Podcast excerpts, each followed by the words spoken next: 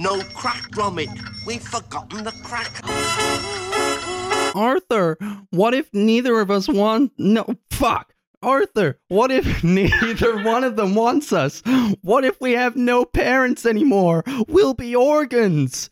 You mean orphans? Welcome to the Sunday Movie Marathon. I'm DW today. Oh, I was going to say that. I'm Arthur then. I'm Buster.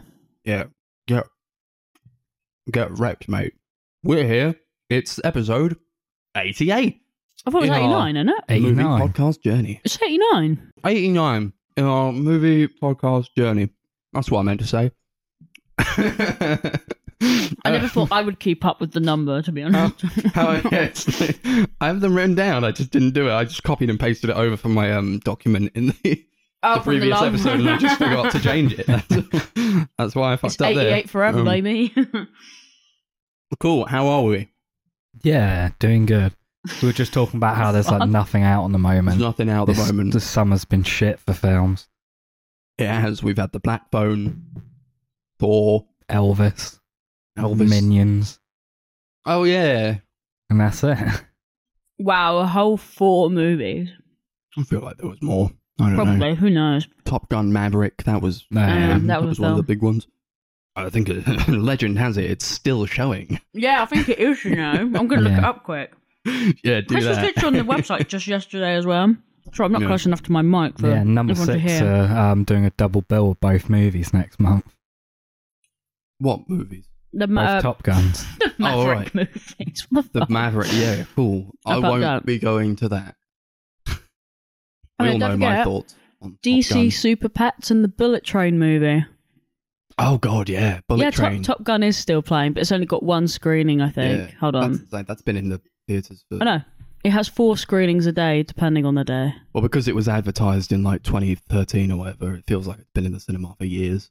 Yeah. Yeah, yeah Super Pets. That'll be something. Oh my god! We're all excited Like, to see um Dwayne the Rock Johnson and what, Kevin Hart and Some Jameela Jamil people. or whatever. The- Kate McKinnon, some other. Yeah. yeah, those guys. Keanu Reeves as Batman.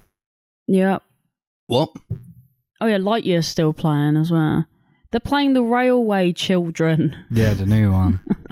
Lightyear is on Disney Plus now. Actually. Just saw that. I'm not That's- going to watch it, but I think I will. Just yeah, for I might give it a funsies. go. Oh my god, there's literally nothing on at the moment that we either haven't seen Yeah. or doesn't look absolutely god awful. Every time I check the cinema, like I've been checking it every week, and it's just been like the exact Yeah. same like five movies that are showing for like a month. Yeah, like you go to the bottom and normally it'll have like, you know, it will spin a bit and then it'll give you like, I don't know, like, you know, chicken run or something. No, not even a spin. There is nothing. well, they've ran out of ideas, I guess. They've just run out of films, I guess. What's No on the coming on- soon panel? Fuck all. Nope. Bimbi Zara. What a cool Bimbi name. Zara. Cool name. Bimbi Zara. Yeah. What is that? I don't know. Some it looks like a Bollywood movie. Alright, okay. Yeah, I don't know. What's coming out? You got what was that one with Florence Pugh? Don't worry, darling. That Olivia Oh, Wilde one that's coming soon. yeah, I'm looking forward to that. That'll be something. I hope. We're saying that. I don't see like anything here. No, I saw if like that a, makes sense. a trailer that was muted the other day on Facebook for this movie Medieval coming out. I was like, it's a Uh-huh. medieval movie, so I instantly added it to my watch list, but I have no idea what it's about. We've got like Ben Foster in it, Sophie Lowe. Who's directing it? Peter Jackal. What has he done? I don't know. oh. Like, not a lot. A ghoul. I don't know what that is. Ghoul? What does that even I don't know what these things are. Yeah, that Florence Pugh movie's not out till the 23rd of September. I've literally scrolled all the way down Yeah. just to find You've it. got um Orphan First Kill. yep, I saw That'd be that as great. well. Oh yeah, don't forget Black Yeah. Adam. Oh, Let's Black not Cat. Yeah, forget. that's a while away though, isn't it? Yeah, it's my birthday. Yeah, yeah. Uh, Flowers and- of the Killer Moon. I feel like Martin Scorsese has a movie coming out this year, but I yeah, don't know when. Killers of the Flower Moon has now been postponed to next year. All right, so we're not getting that. No, it keeps being Oh, okay. postponed. It was meant to come out like 2020, and now it's coming out next year. I just keep hearing about all these movies that are definitely coming out, but like they're all like in America, and Yeah. everybody in America is watching them. yeah, but and everyone's already seen it or something. Everyone's already seen Yeah. Marcel the Shell with yeah, shoes that's the on. one I'm waiting for. Yeah, I Marcel. I've want to already see seen- the shoe everybody's already seen thing. Um, but we haven't. Yeah. Yeah, they've got um that Crimes of the Future, the new um, Yeah. David Cronenberg movie. We get that um, September 9th. I have Brilliant. no but it's idea been what out that in America is. for a while. That sounds like a movie you just made up on the spot. Babylon. Is that the new Damien Chazelle one? I think it is. Yeah, Yeah, yeah. That's coming out this year, apparently. Nice. I've heard no talk about it whatsoever. me I don't even know what you're talking about. Oh, exactly. See? the uh, musical m- version of Matilda, I saw that. I'm ignoring that because that new looks Avatar. god awful. Oh, God, yeah. You're- Yeah. And I then keep forgetting yeah, about that. not not a fan. Although Ugh. I've just scrolled past an article that um, said on first reactions, House of the Dragon is better than Game of Thrones. Well, well, that's, that's not going to be that's- the that's- case. I mean, that's pretty high praise, so I don't think it will be true. how can they say that? how can they? How can they say that? I don't know. Hold on, I'm, go- I'm going to read through the article. You know how Oh, I much think of it's- Game of Thrones there is. Yeah, like if- how many episodes what do you did mean you get on to a watch? first yeah. glance? what does yeah, that like there- mean? there's like um an article about people who have like watched it, but I assume there's only one episode that they can watch, right? If they're Yeah. getting the sneak peek. So All they have to do with How that can you show say is that? like have a plan, and then it'll be better than Game of Thrones. yeah, because you you don't have to compete with what was it? They were supposed to do Star Wars, and they got taken off of it for being shit. Yeah, finishing wasn't, like, this. those guys aren't involved in House of the Dragon, are they? No. Those, those guys whose names I forgot. Shows how great Sorry, they I are. don't know either. I don't know. Benioff and Weiss. Oh, that- review: Fire will rain. Wow, violent, shocking, epic. Better than Game of Thrones and Breaking Bad. what does that mean? Better than Game of Thrones? I don't what, Are they, what are they talking about? Whoever this person is, is just throwing words together like, whoa, epic, crazy banter, bruh. it's making me cringe.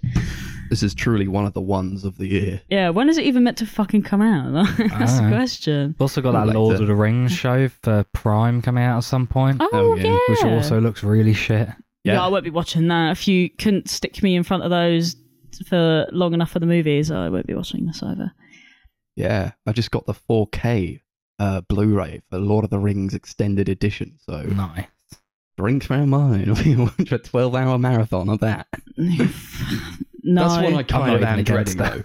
That Oh, is yeah. one I'm dreading. Yeah, no, th- this is the uh this is where I open up my spot on the uh the podcast to anyone listening ever if they want to do that episode because it won't be me. Yeah, we'll have a guest guest on instead of Darcy. Yeah, not me and my ADHD brain. It ain't fucking happening. Yeah, I got the extended versions on Blu-ray like a couple years ago because I'd watched the first one. I hadn't watched them in like a decade, and I was like, "Oh my god, this film's great!" And I still haven't rewatched the third one yet. Yeah, the No, first it's It's one's long. just so long. I'm like, "Yeah, I'll get around to that." No, Yeah. I I've only ever watched the extended editions because my dad had um the, you know the box sets with the yeah, my different coloured brother. ones. Yeah, has them. so Some they're the the, only uh, ones I've seen. Yeah, I think actually no, I've seen both of them. Yeah. Someday when I've got Mm. 12 hours to kill, I'll watch them. But I don't know. I'm just too busy to have 12 hours to spare. Like, Yeah, I what are you talking like- about? Come yeah, on. we're, we're all at that point in our lives now where I feel like that is quite the Yeah. task. You really got to pick and choose what. I'm not really watching many movies anymore. No, I No. I didn't really to begin to be fair, but now it's worse. I only like the only time I'm watching movies is like for the podcast, so I'm thankful Yeah. for that. But Yeah, I've been forcing myself to recently for some videos I've been working on. That's Mhm. been about it Oh outside of it. where Chris is watching the Antichrist. Yeah, Oh, yeah. we rewatched Antichrist a couple of days ago. a movie that was specifically not for you, and you watched it anyway, The Antichrist. Yeah, it's actually the I'm a Antichrist uh, Yeah. female symbol, I believe. How was that? yeah, it's s- still the same movie. Yeah. Yeah, it's, My opinion didn't massively change, except I actually kind of understood what was going on, which I didn't the first time. hmm it's I just kind of got a lot out of it the first time I watched it. yeah, I just I'm not remember being rushing back fucked. to see Yeah, Yeah, no, Willem I'm not Dafoe's either. penis crushed. You know, I don't. it's just a good movie. It is It's good far movie. from my favorite um, Von Trier movie, but it's fine. Yeah. I feel like is it my favorite Von Trier? No. What has he done? I don't even know what he's Dancer done. in the Dark. Uh, I like it more than that. That movie I don't want to watch ever again. Yeah, isn't that movie just like the most depressing? It's really depressing. I Thing kind of ever. found that movie quite boring. It's. I really like the soundtrack though. That's that's what's good about that. I always listen to the soundtrack. I'm like, I don't Yeah, need to but yeah, watch the movie. I just That's- listen to. just put to it up Bjork. on something else. Yeah. The movie I watched again recently was The Northman. I got that on 4K. Oh. Fucking sweet. Yeah, Fucking the, so good. The so Northman much is great. better the second time. Even though I loved it the first time. I think we all did, but like, oh my god. yeah, that film's great. Oh my god, it's so good. it holds up, you know. I was No. kind of en- uh, enjoying like, oh look, a new Robert Eggers one. That'll be great. So I just watched it and it was great. It is. It is really good. I It like is that one that we watched. The Witch. Yeah, that film's sick. That is sick. Yeah, it was great. I, I think I actually preferred that one. Yeah. But Yeah, The Witch is my favorite of his movies. I don't know why though. I feel like it was kind of like short, sweet, to the point. I liked it a lot. Yeah, Yeah. I just There was ordered. nothing not um, to like. I think I was always like invested in it as well. Like I wasn't bored of it at any point. Not that I was bored of the Northman, but the Northman is pretty long. Yeah, I just ordered The Northman, so I'm looking forward to rewatching it. Yeah, that film's Yeah. great. I mean, The Witch, yeah, it is short, sweet. It has a goat, which not. I fucking Many- hate goats, so I was very happy to not. Well, actually, no. Was I happy to see the goat? Not really, but I like the goat. I'm happy about the demonization of goats. That's my favourite song. So creepy. That film was like genuinely creepy as fuck. You guys heard about this this guy called Michael Mann who's like Heat 2 is coming. Mm-hmm. You guys you guys watched Heat? Yeah, f- incredible movie. It's I great. have, One of the I have so no good. idea what you're talking about. There's I've a never. movie made in the 90s by a man called Michael Mann called Heat. It's like a detective movie and Robert De Niro is in it and I'll look also it Al up quick. Pacino. It's one of the best movies ever in the world ever. Uh, Yeah, I'll- honestly, I've only seen it once. I watched it for the first time, but I think when I had COVID, so like a few months ago. Um, but m- my God, it's so good. Yeah, I was the same. I watched it for the first time last year, and I was like, "This is insane. This is so good." And now Michael Mann's like, Heat 2 is coming. Yeah, Like, he's just um, Should it though? he That's just the released a graphic novel um of a script for Heat Two, and then as soon as that came out, it was like, "Yeah, it's going to be a movie as well." What's No, he doing? he he was too busy doing Ford versus Ferrari. No, he wasn't No, he because he that one. produced that. he was too busy producing Ford versus Ferrari. What was the actual name of this? I swear it had a different name. Oh, what, Le Mans '66 or something. That's Yeah, what it was called yeah. here. Yeah.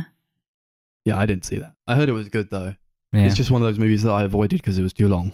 I don't know why when you go on these like things, producers produ- producer is before director. I really don't like that. Ugh. Like when you go onto someone's profile, that, that oh, I'd hate that. Give me director first, or Yeah, else I I'm going feel to keep telling you people have directed the wrong movies.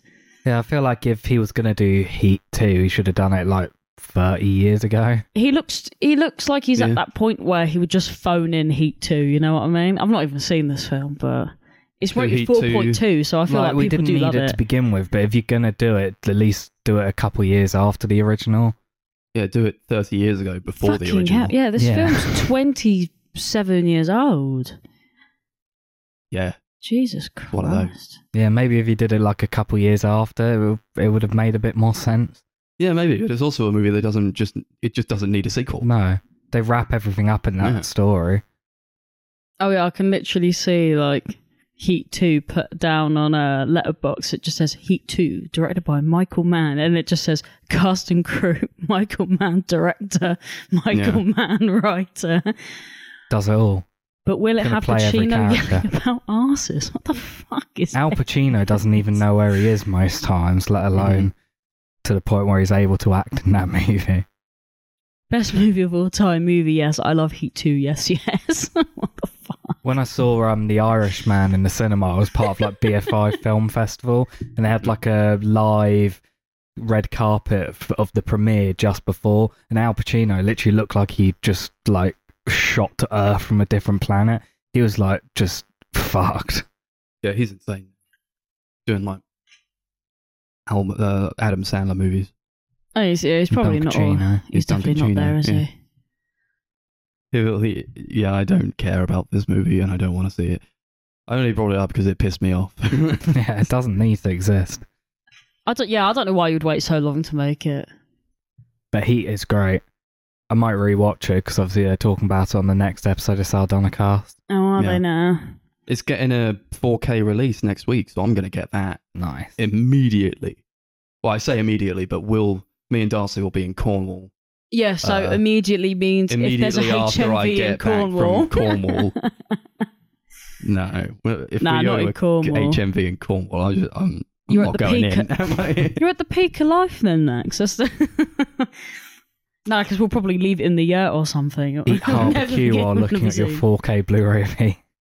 yeah, Mm. no point, no point. I was, I was saying like, Seagulls, calm it down. Jesus. Um, That's like crystal clear on the podcast as well. like we've got birds in the room. I was saying if we watch any TV in Cornwall, I'm going to be severely disappointed. I don't think any of us want to watch TV. Like we were There's all no- talking about first of all, like we don't why have a TV where we're going, but like if we Yeah. even like see one, I'm just not going to be happy. what like even in like a pub. Yeah, even then, don't want to see it because you know what's going to be on there, fucking the news or football. Mm. Lame, boring. Nobody likes the news. Nobody likes football. Grow up. New Wes Anderson movie. We're all gonna see that, but he's he's back at it with his new movie that I told Darcy to do a lot of research on. I hope you've done it.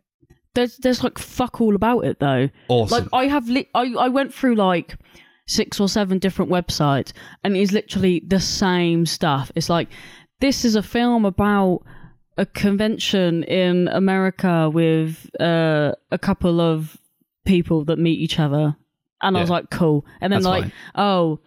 Bill Murray can't do it anymore because he got COVID, so Steve Carell's going to be in it. And I was like, cool. It was supposed to be shot in Rome, but now it's in Madrid. Cool. Like, That's a that's, it. That, strange, that is like- all of it. swap over. Like it should have been Bill Murray, but now it's Steve Carell. Like they replaced him with Steve. Like he, Yeah. now it's this guy who's kind of the same but different. Mm.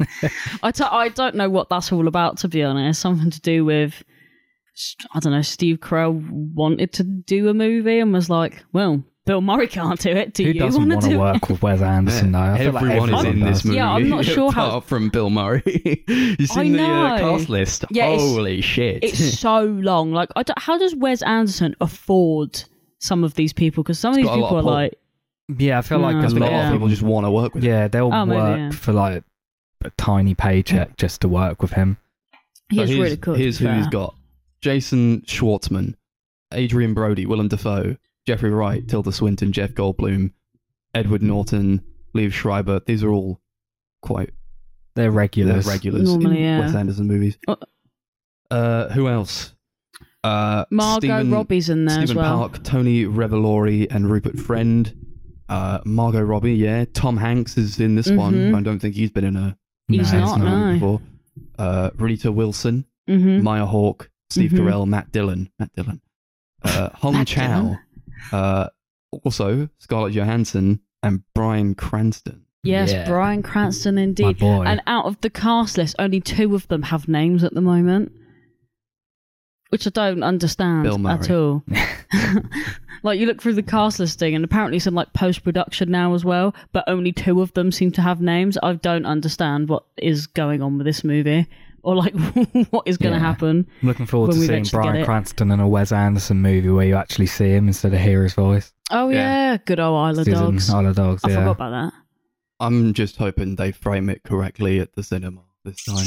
Should we just go to a different cinema in we- hopes yeah, that probably like should, shouldn't we? in we hopes that it'll be better? That's all we have. Yeah. Oh, We it's should- got. I'm reading this Vogue article, and it's got like another piece of information on Wes. It's like, oh, what have you found? uh, studio has yet to announce a release date for the new project, though late 2022 or early 2023 seems possible. More good news: Anderson aficionados won't have to wait long to see even more from the director. He also has Netflix's The Wonderful Story of Henry Sugar in the yes, pipeline. It's a um, Roald Dahl it adaptation. is. starring Benedict Cumberbatch, Ralph Fiennes, Dev Patel, Ben Kingsley, and Richard Ayoade. That's pretty cool. Yeah, that's going to be great. That's going to be I awesome. don't, have you, I've read the book of that, and the book is really, really bizarre. Mhm. I think I have, but I don't really remember. Well, the thing, is, right? So I got it because I used to be a big fan of Roald Dahl, so I Yeah, used to like read same. all his books, and then I read all of his children's books, and supposedly, yeah, this is an adult book, and I read it when Oh, I was no, I like probably haven't read eleven. And my mum was like, "What is this book?" And I was like, "Oh, I thought it was a kid's book," and it was just like a really long, boring book.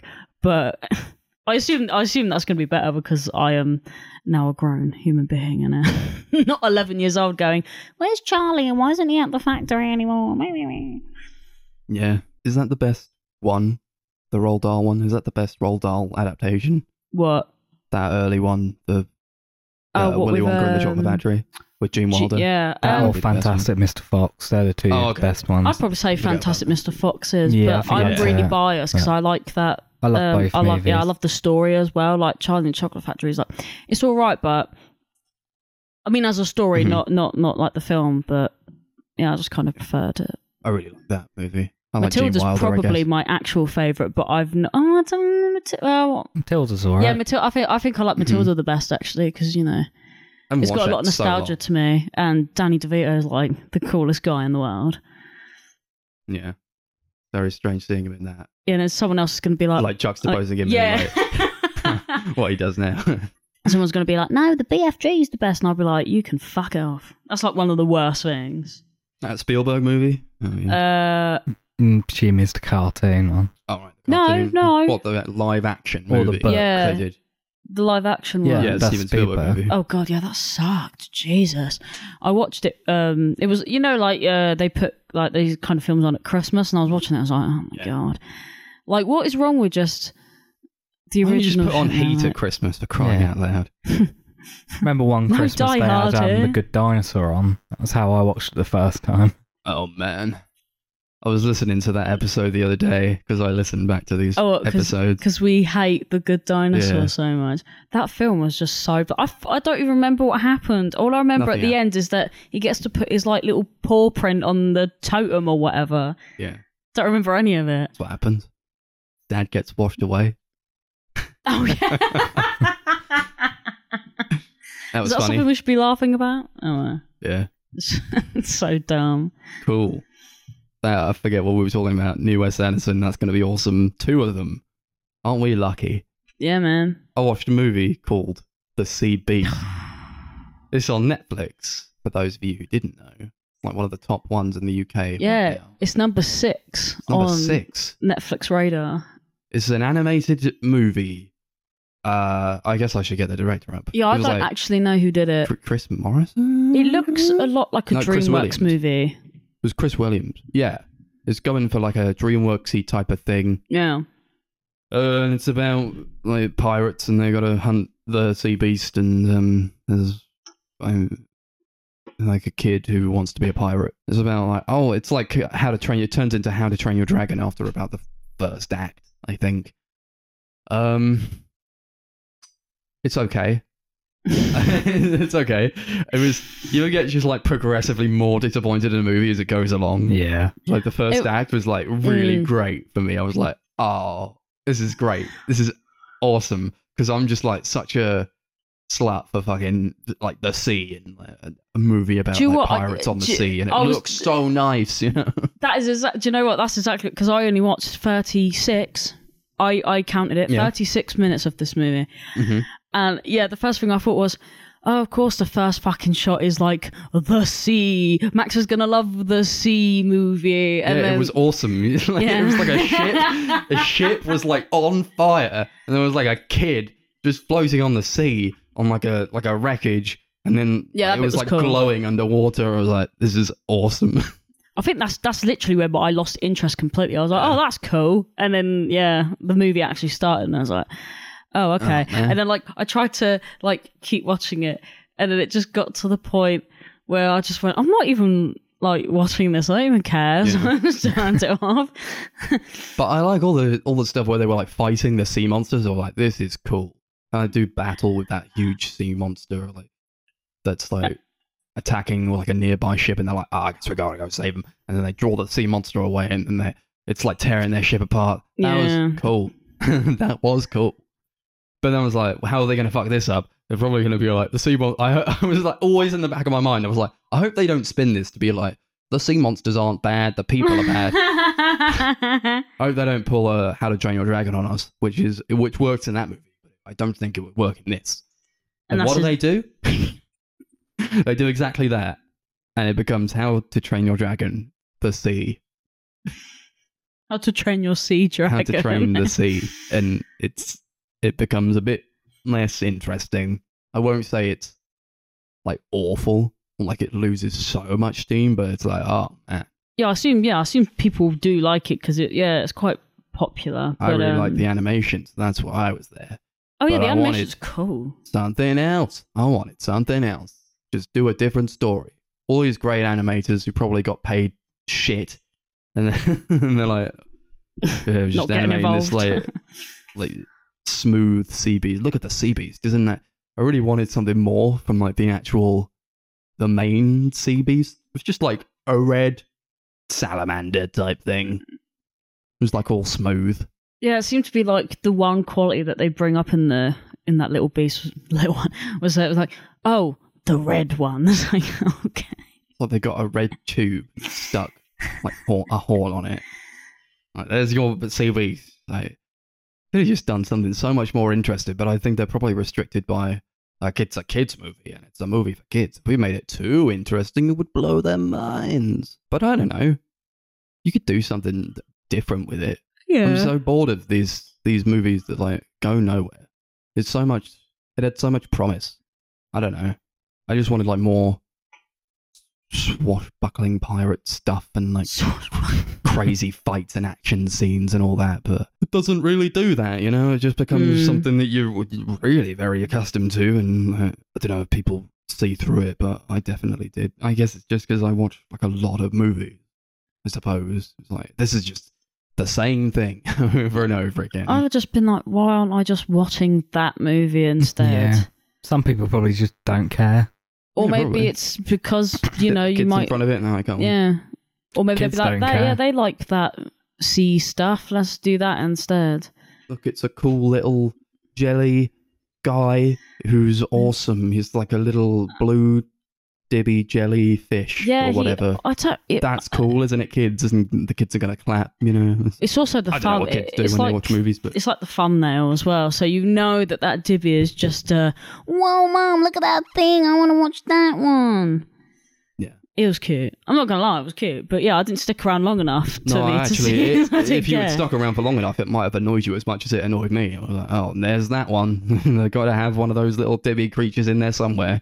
Yeah. They're gonna make toys out of it. I don't think if they're gonna do make toys to- do you out. know I don't think they're gonna make toys out of it. Probably not, like, but I'm gonna have a look if anyway. we did, this would be what it was, you know. Like, oh, what is this going to do? And then, like, I know you didn't watch this part. It's Mm. like the the girl gets locked in um a room on the ship, and then then they're like, how's she going to get out of this one? And then the little dibby creature comes back and bites the window off from the outside. It's like, how did it know how to do that? Or like, I didn't know it was gonna.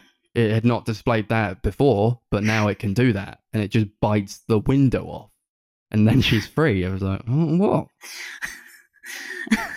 the sea beast plush toy.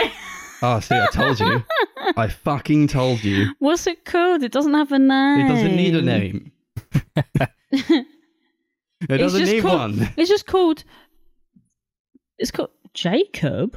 Like, what? what? I, I don't know if that's true. No, okay. I, I think I just went on. You know, on those websites where it's just like they name everything under the sun in the tags. I think that's what it was.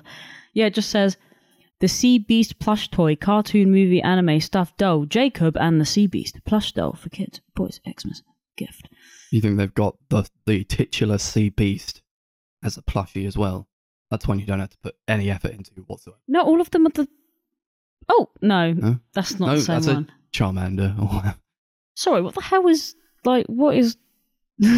oh my god! Yeah, they got all those this one. guys. It's Carlos the. Yeah, that's there. It is. It's there. Oh, yeah, that they, one, they yeah. were all in. So Yeah. I mean, I know nobody can see this, but this they've is Carlos. Who is he? those little like yellow ones with the little legs that like they disturb when they get to the beach. He looks like a mustache. and they all yeah, come after them, got, and then they've also got the the red sea beast. I'm like, yeah, Yeah. brilliant. Oh, great. they look like a jelly sweet. they Like do, that. don't they? Like, Oh, you, they you legit look terrifying. you didn't try at all. I, I, wouldn't know. want this anywhere near me. I'll be honest. Also, I feel like I gripe with this like a lot, but like you don't need to hire these big name actors.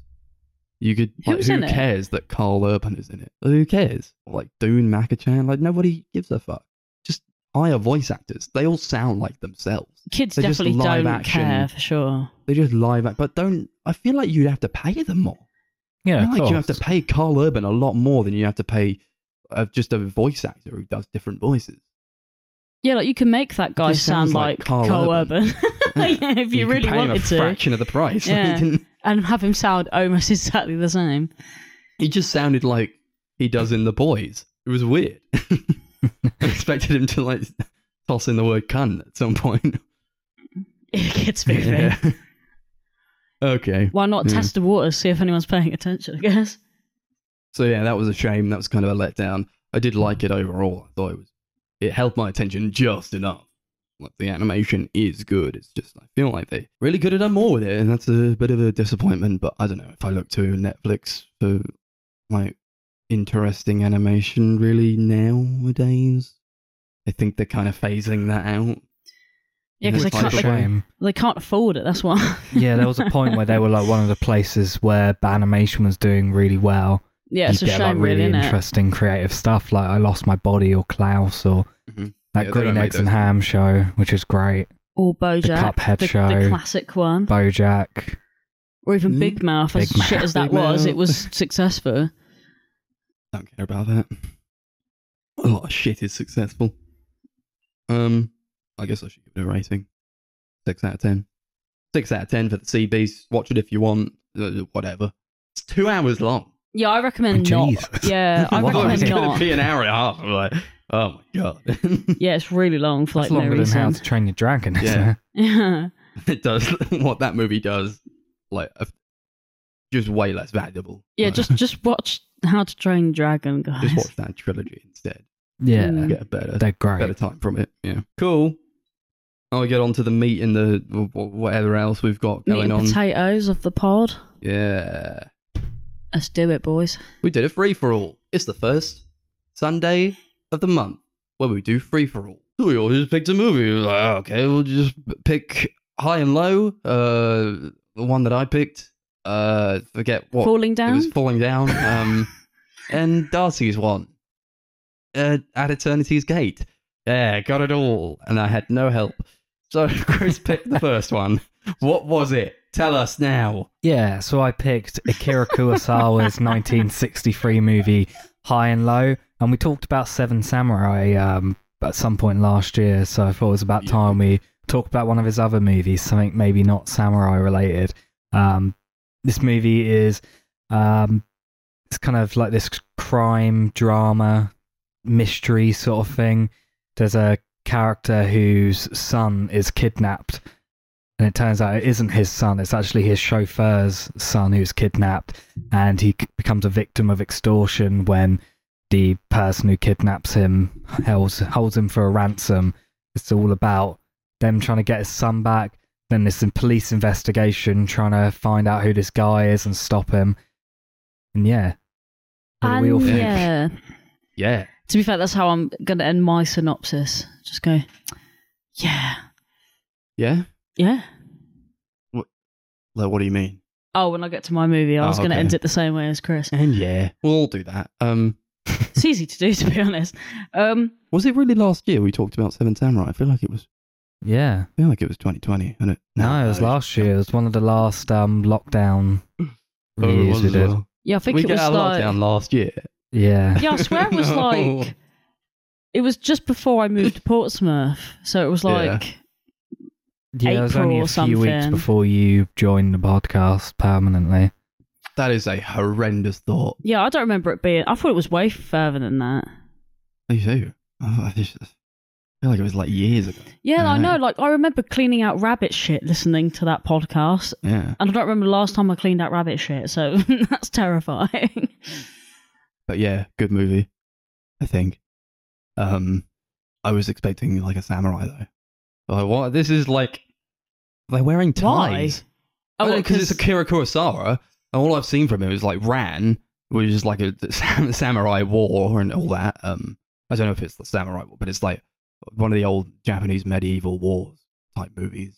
and uh, Seven Samurai. Oh, fair enough. Both As- having as you samurai can kind of probably tell, sense. they are samurais in that movie. Yeah. Um, this one, I was like, this guy's wearing a tie. Uh, this is weird. Mm. It starts out with a scene, and they're just like talking about shoes, and I was like, what is happening? Yeah, it's the Japanese succession, but then it gets Yeah. crazy. Something really interesting about Akira Kurosawa, I think, is he's best known for those samurai movies, and he did a lot of them. But he was like an incredibly versatile director. He has loads and loads of different types of movies. He's got a film called Ikiru, which is really great as well. Mhm. That's kind of just like a straight drama, really Yeah. sad movie. I, was- I, I w- watched this. Um, ah, what was it on? It was on Prime, but Chris got a thing for it. Yeah, Oh. BFI player. Yeah. BFI player. Yeah, I watched that. Which and I then keep calling it, movie it also by came up with accident. like you could also watch Ikiru, or you could also watch Throne of Blood, and I was like, oh man, I gotta watch all these movies, but I Uh, just don't have the time. Throne of Blood sounds sick. Yeah, it's like a Macbeth adaptation. Oh, that makes Yeah. me want to watch it less. you should just not have told me. No, it's Akira Kurosawa though, so it's going to be awesome. It just is because all of his movies are awesome. I've never seen a movie of his that I didn't like. Even like Ran, which maybe I was not in the best headspace when I watched that because it was really late. I remember, and it's like a three-hour movie. I don't know, God. but I got the 4K recently. I'm really excited to check that out. Um, this one is like incredible. It's insane. Um, I I love a good detective movie. Yeah, same. It's like one of the one of the OG detective movies. It reminded me of like Prisoners in that way, or like Heat, as we were talking about. you know, the really good one, like Seven. I think like they pro- they probably all got them. Like this is like where it started, or like I don't know. It's like it's maybe not where it started, but like I thought, well, I mean, it was This is the clearly 60s, one of the great yeah, so... yeah, yeah, it's a it's the really influential movie. Yeah. Well, there we go. Um, I just loved it, you know. And all like the commentary on like the high and low. It's called high and low, and the these rich people high up on a hill, and it's contrasted with like the low. The the people who are down below, literally down below, but also like because they're like relatively poor in comparison to these people who live high up on the hill, and they all look at this family who's like a this really rich family who has everything, and they're high up on the hill where they like suffer in the heat. It's like a really sweaty movie as well, very like claustrophobic. I thought. It felt muggy. But then we are also in a muggy climate, so it just felt the same, really, didn't it? It was like, hmm, I could be looking outside yeah, my it's own like the window right now. perfect Time to watch It, the movie. it, it kind of was, to be honest. That was kind of gross, though. I'm not a big fan of uh, watching other people sweat, especially if I'm sweating. I'm like, oh god. Yeah, or not. Like, Yeah. maybe I want to be watching like like Arctic or something. then I'll watch this like when it gets cold. Mm. They, these people look hot. By that comparison, it like it warms you up because they look hot. Yeah, a lot of this movie is literally just these like detectives going through like all the evidence that they have. Cause like the, I think the first act of the movie is like all this shit going down, the kid being kidnapped, being returned, um, and then like the second act is just them going back through the first act of the movie and going like, here's this evidence we picked up here, here's this Mhm. recording we got, and I found that stuff so fascinating. Like, I really Mhm. loved that whole procedural sort of detective style. It's one of the reasons I loved Zodiac so much. So I really loved seeing it explored here, and it was like never boring for me. Even though it is, it's really, i'd say it's quite a slow movie at some points, Mhm. but it never outstays its welcome and never like feels like it's going too slow. It kind of just feels like the perfect pace for this sort of thing.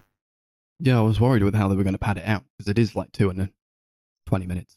yeah, it's, hours, qu- yeah, 20 it's quite minutes long. sort of length. Um, but they do split it up very, very well. I thought. Um, I was kind of thinking that it was going to be a bottle movie when it's like we got like half an hour in. like, They're just like in this one room. I thought they were just going to stay in this one room for the whole. yeah, I, I thought that duration as of the well, to movie. be fair. um, but I'm glad that they went outside. you know. They Glad ventured they- away. They decided to do that because I don't know how it would have held up. I mean, it would have been a completely different movie. But I do appreciate this like splitting up. It's like two halves of the same movie. It's like this one is they're getting the sun back, and then they get the sun back, and I'm like, you know, like an hour left, and then. I, I was like, "What? What are they going to do now?" Yeah. like, "Now we're going to find the bastard." And I was like, "Oh yes, this is great." Um, because you feel quite bad for this guy who was his name, Gondo, And he's like staked his entire fortune, it's like 50 million yen, um, to try and bolster his place in his shoe factory uh, Mhm. or his shoe company. And he's got to like give it all away to save his chauffeur's son. Um, it was kind of like a lose lose situation for him in a way. Because, like, you know, you, you don't save his son, then put your money into your company, but everybody's going to think you're a dick Yeah. and then nobody's going to buy your shoes, and then you're going to go bankrupt.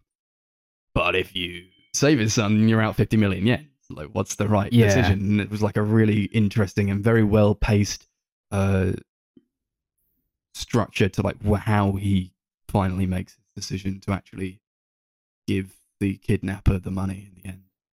I liked all of that. Yeah, there's that like great scene where he's like really torn, trying to decide, and his wife's like, "You can just build everything back up. It doesn't matter if you lose it all. We can just start again." Yeah, but I I appreciated that he was like, "Nah, fuck you," because you don't Yeah. understand. And I was like, I was kind of on his side. I was like, "Yeah, like Jesus, it's a lot of money to lose." And he was saying to his wife, like, "You all you've grown up like with your like riches and like you've never been in poverty. You've never you don't know what poverty is like, but I know what poverty is like. Mm. And I don't think you would be able to cope with it." I was like, "Yeah, it's it's all well and good saying like do the right thing when you're outside of what that might feel like." What did you think of it, Darcy? You've not said anything yet. What did you get from it? just shrugging my shoulders. I don't, I don't really know, to be honest. I, just- I think I haven't seen a film in a while that's just made me think. I, I don't know, like just. Did you like it? Not really. No? Um, Yeah, you didn't seem invested at all. I was No, like I watching it, and you were just kind of like zoning out. I just I get it though. It's like a 1963 movie. It's two and a half hours long. It's in Japanese for crying out loud.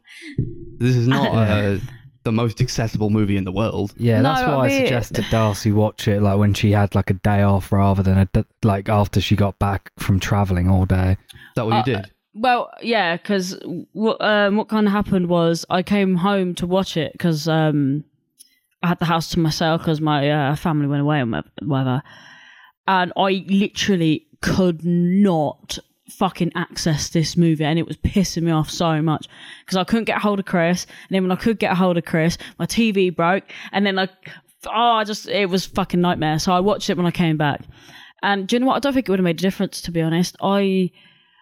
I I like I kind of appreciate like your whole like you know like detective movies like the whole like noir thing you know like uh, you know I, I, Zodiac was great but I just wasn't feeling this there was just a lot of nothing happening but everything happening. And I was like I should be invested in this because like you know some like cool scenes like you know where um, they're on the phone and the detectives are like wait two seconds open the curtains now and they like jump on the floor. And i'm like that's fucking sick. That's funny.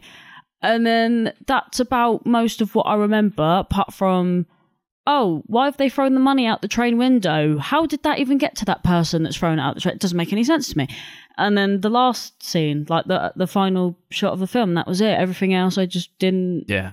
didn't remember or care about. And it's nothing, to- I don't think it's anything to do with maybe this guy has some great films, but I just, Yeah, maybe. like, I don't know. Um, I think the only bit, I well, apart from the only other note was like we looked up what the ransom would be worth now, and it's actually Yeah. not as much as you think it would be Mhm. because obviously um, Japanese money is like Yeah. uh, a lot higher sounding. Yeah, it's massively Yeah. inflated. So um yeah, it wasn't as much as I thought. And Yeah, I I was it like, was oh, only 50 million. So- It was only like one million. yeah, 1.4. Um which is obviously quite a lot of money for like the 60s as well, but um Oh. Yeah, I just um yeah, I just didn't this just wasn't a film that I fucked with and I will never watch it again and I'm I wholeheartedly mean that. Would Yeah, never watch it fair. again. That's fair. I, th- I thought it was quite weird that like the police were there, but they were like telling Gondo to like give the guy his money. But Mm. it's like you're the police, don't you have like money set aside for these things? I mean, they were like nobody has ever asked for this much. money. And it's like, Mm. oh, I get it, but uh, also like you're not even gonna like try to help him Yeah, like, without, did- did with you- funds. I, d- I know He'll Chri- be bankrupt with without this money, and you're just gonna be like, give him all of that. Yeah, they're basically just doing nothing. yeah, like I know Chris likes to read up facts about the movie. Did you read about how um so when, after this movie came out, um instead of, so the film was I don't know, apparently supposedly it's supposed to be this like um plight to try and increase uh sentencing for people who like kidnap people, but instead all it did was increase kidnapping crimes and Yeah. the director got blamed for it essentially no, and it was like the funniest thing I read. Um, it did um, increase sentencing for kidnappers, and apparently Kurosawa saw a lot of backlash because of that. Oh yeah, like he got Hmm. blamed for everything. Like he was blamed for the increase of kidnapping, the increase of sentences. Like, like what was the what was the uh what was the need? You know, down That's if you do, down if you Yeah, don't, man. Yeah. It's strange. That kind of reminds me of um when an episode of uh Kieslowski's Decalogue came out. It made people think about the death penalty in uh, Poland, I think, um, and that like really shook up that part of the world. Um, it's interesting how film can do that, or like art can do that to mm, like affect the world in that way. Because it's you think of like the law and like very set in its ways, but if you can make a movie and it makes people think differently about certain things, that's you've done your job. I think so you've done something amazing there. So I appreciate like maybe I don't know if the backlash was warranted because he's just making a movie at the end of the day. Like he didn't want to. Yeah, like he did He didn't implement want to these implement. things. Yeah, he didn't. He didn't make the laws. Yeah. but at the end of the day, like he made that happen in a type of way, like maybe by Yeah. proxy. But yeah, it's just interesting. to Think about. He does kind of explore the death penalty, like in the final scene, Mm-hmm. where you see like the guy committed Oh, the crime, has been sentenced to death, and he's like screaming and crying and like really scared to die. That He- was so fucked up. Yeah, Yeah, that last horrible. bit was Scene that was last bit was horrific. mental. And do you was like you when um when you look for this film on IMDb, that you know how you get the banners. That that like fucking last scene is like the clip that plays on the banner, and I was like, why? Why would you do that? Why would you? Why? Spoil the movie if Yeah. people haven't seen it. to be fair, I don't know if there's like sound on it or anything, but it's just like, yeah, because by the Oh time my you get god! to With the end the of sound, it, and you're I was like shaken. I was like, "Oh my fucking god!" And then it just ends. It ends. It's like the end. It gone. That's the end of it. It was Oh, like yeah. um Onibaba. oh yeah, where, where it just no, but at least that one just had like, like, you see the most um, horrific shit ever, and then it ends. it had at least like a little title card at the end, didn't it? It was just like yeah. That's that. done, and then yeah, that was it. Just it was over. Must yeah, be a only, only Baba, you didn't get any of that. It, was just, it just Oh, yeah, yeah, just It cut. just cut. It must be a thing of like I don't know Japanese movies of that Yeah. time or something. They just were like fuck it. Well, I know a It's lot of old movies just didn't have end credits because it Yeah. used to be at the beginning instead. Mhm. Yeah, they were at the beginning of this film, weren't they? Yeah. They But need the to bring that subtitles are back. so shit that like they didn't even like say who anyone was. It was just like da da da, and then that was it. And I was like, oh, okay. Honestly, that was the whole time. I was like, "Oh man, I feel so bad for Gondo." This guy, um, who's like lose, lost all his money and like Mm. all his uh, like his colleagues are being so like awful to him. These are awful people.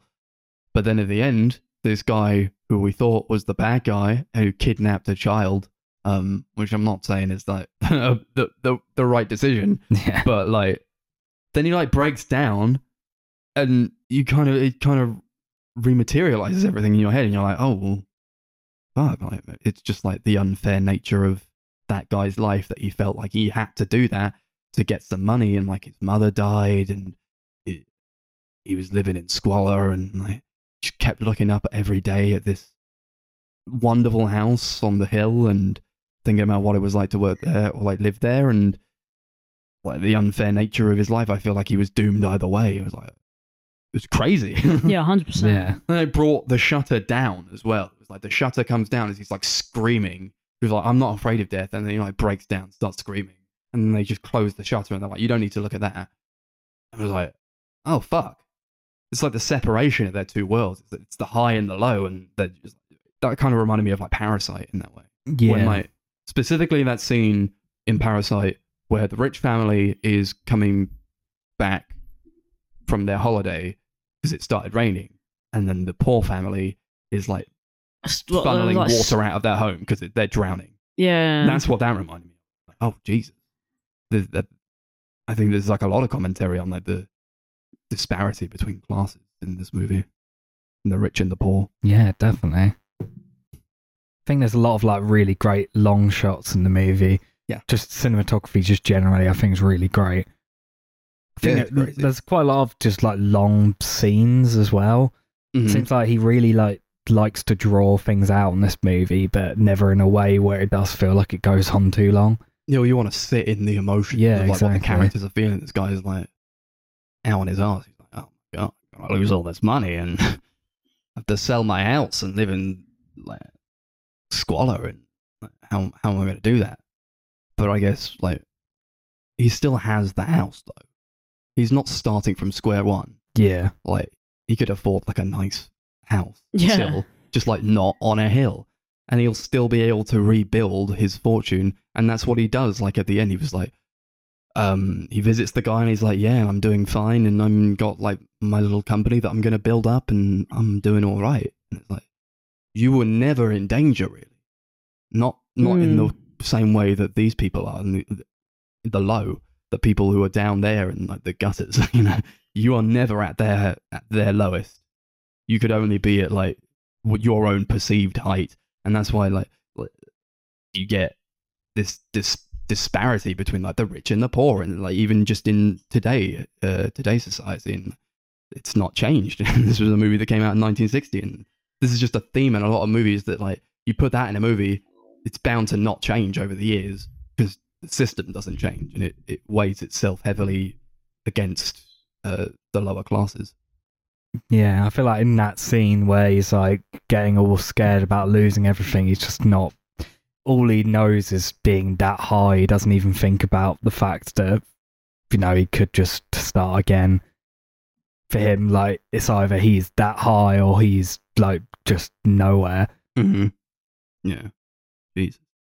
You like when he goes to like the meth den? He sees all those addicts there. They look like absolute zombies. Yeah, that was gross. That was weird, man.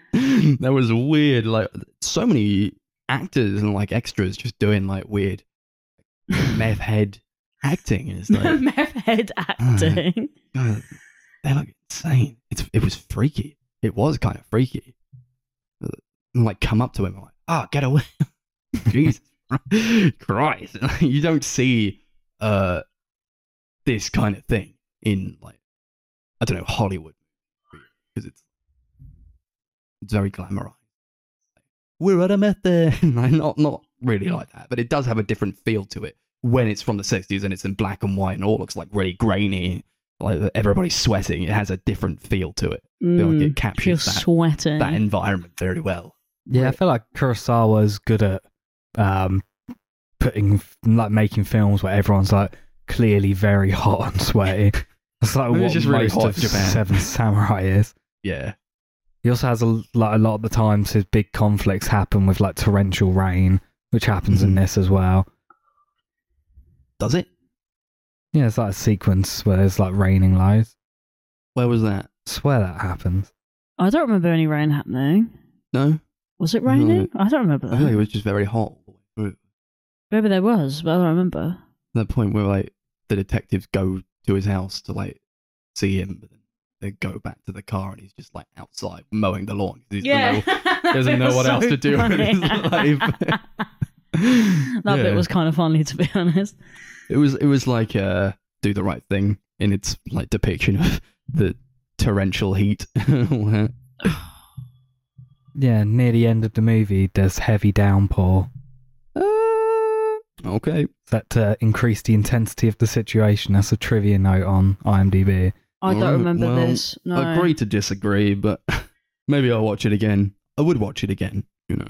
It's the kind of movie I feel like I might get more from, but it's just like a really well made and very good movie overall. And it is the kind of thing that I, I really appreciate and I really like. Um, especially in these like more modern movies like Zodiac and Blade Runner 2049 and all that shit. Um, but All that shit. All that was a brilliant movie. yeah. oh, but all these amazing movies.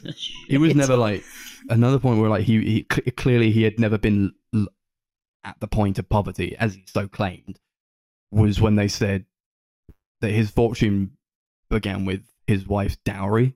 Like, Mm. a lot of people they would like marry into rich families and then they got like a dowry from their their wife's parents would like give them money and that's how they accrued uh, more wealth. You just just marry into the right families and that's very medieval, I suppose. Yeah. Uh, that doesn't happen.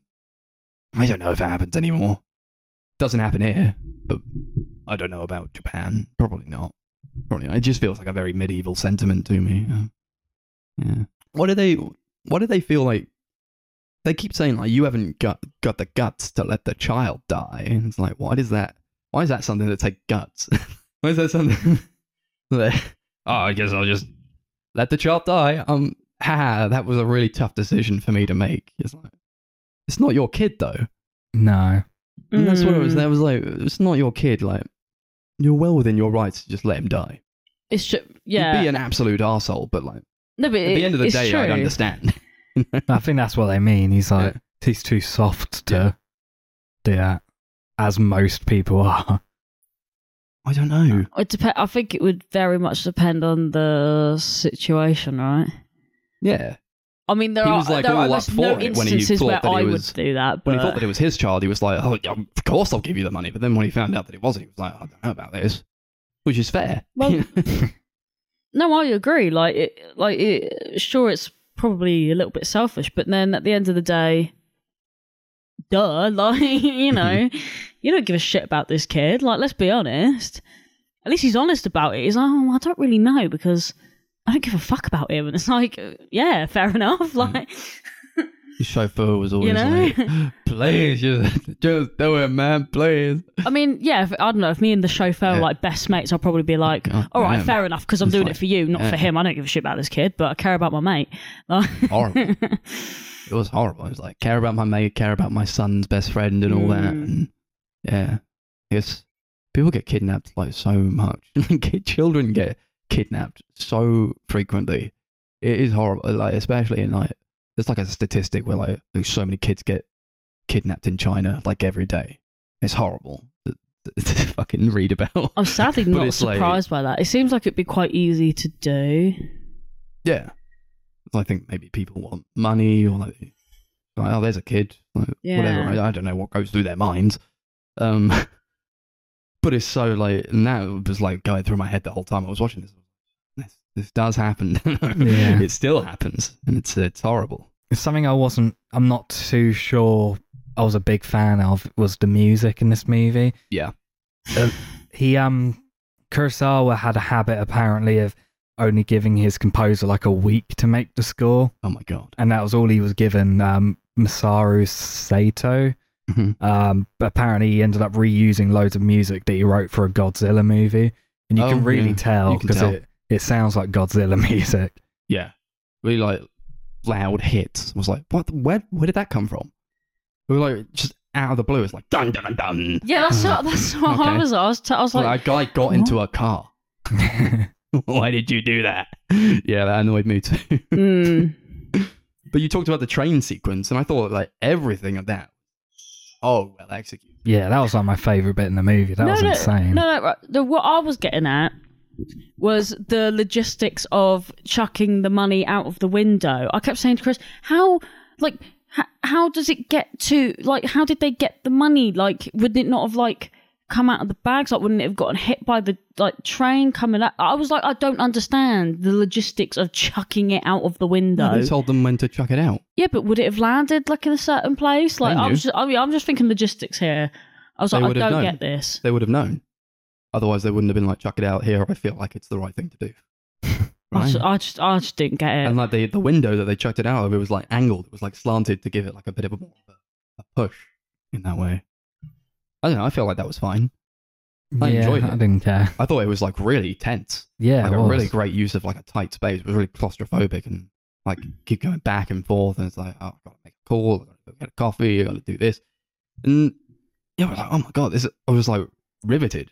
I was like in my chair. I was like, oh my god, what is happening? Like a, a real sense of anxiety there because Yeah. you feel what's at stake. They filmed it like on a real like commuter like passenger train, so like all the extras were just real people, just happened Hmm. to be on the train. Yeah. Hmm. That's kind of cool. They really chuck those Yeah, they're bags probably out like, the window then? yeah, they were like, what the fuck?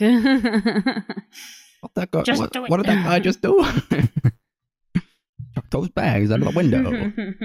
Something else I wasn't a big fan of, which actually has nothing to do with the movie, is down to like the transfer that's on BFI player. Mm-hmm. It just What? does not look very good. yeah, a it looked very like bit off, isn't it? it looked kind of blurry. Yeah, I can't it's, like, explain really it. low like fuzzy, quality, but yeah. But I found that with like all the Kurosawa movies they've got on there. Like I'm glad they've got loads of them on there, but most of them just look like shit. Yeah, but maybe like- it's just it's not supposed to fit on a TV. Maybe What? no, like maybe like the size, you know, like aspect sizes and stuff. Maybe I they don't think it tried has to anything stretch to it. do with I that. I, don't think know. it's just they're using like an old DVD transfer. Like they they've got Ikiru on there, and it's like the film's meant to be in four by three, and they've stretched it out to sixteen nine, and it looks like shit. Oh my god! this god! is what I mean. Why like- do they do these things? There's things? a scene in this film um, where they cut outside. So there's like smoke bellowing out of an incinerator, Mm. and that shot's supposed to be in color, but it was Oh, just really? in black and white. I thought that they were like, look, it's pink, and it shows it, and it's just in black and white. Like, yeah, it's supposed to be in color, but the transfer they've got on ah, here is That is That's so annoying. funny. that is annoying. I'll have to get like a Blu-ray of this. Uh, I hope it's available somewhere.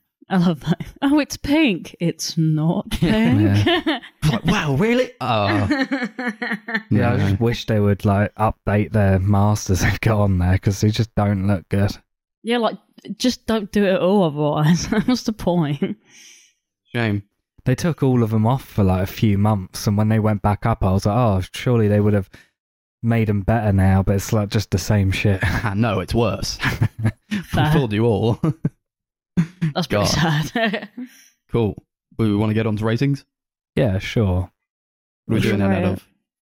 Um, shoes. Okay. I mean, it is a shoe business. Yeah, it's a shit pick, but I couldn't You think know of what? anything No, else. fuck you. We're going Gondos. Gondo, He has a okay. nice name. He does have a cool name. Sounds name. like a muppet. yeah. Okay. That's well, pretty Pretty close rude to of you, him. but okay.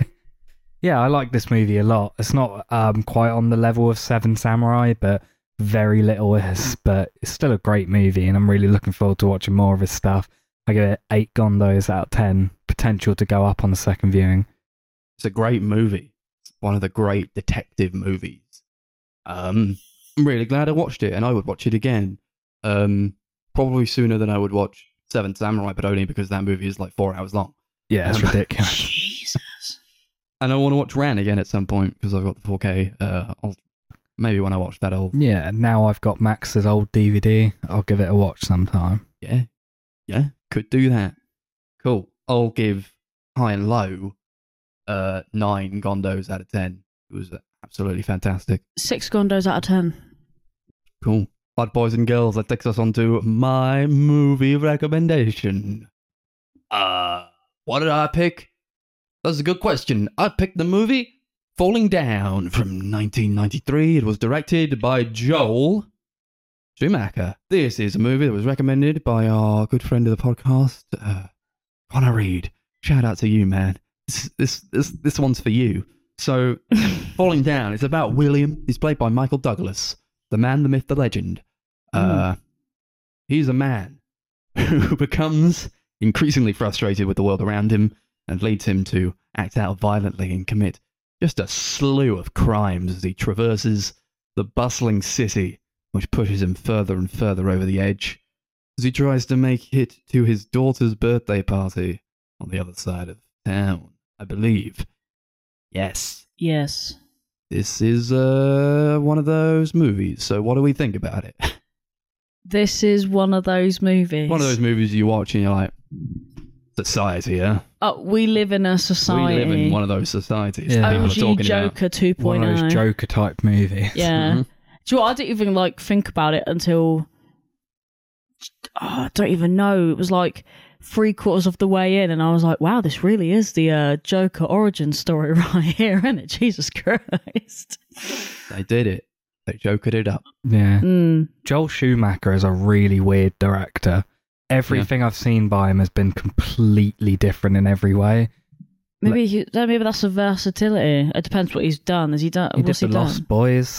That was Oh, great. okay. Um, Okay. Phone Booth. Oh, I was one love of his. Phone Booth. that Um, film's Did great. two Batman movies, both Mhm. of which sucked.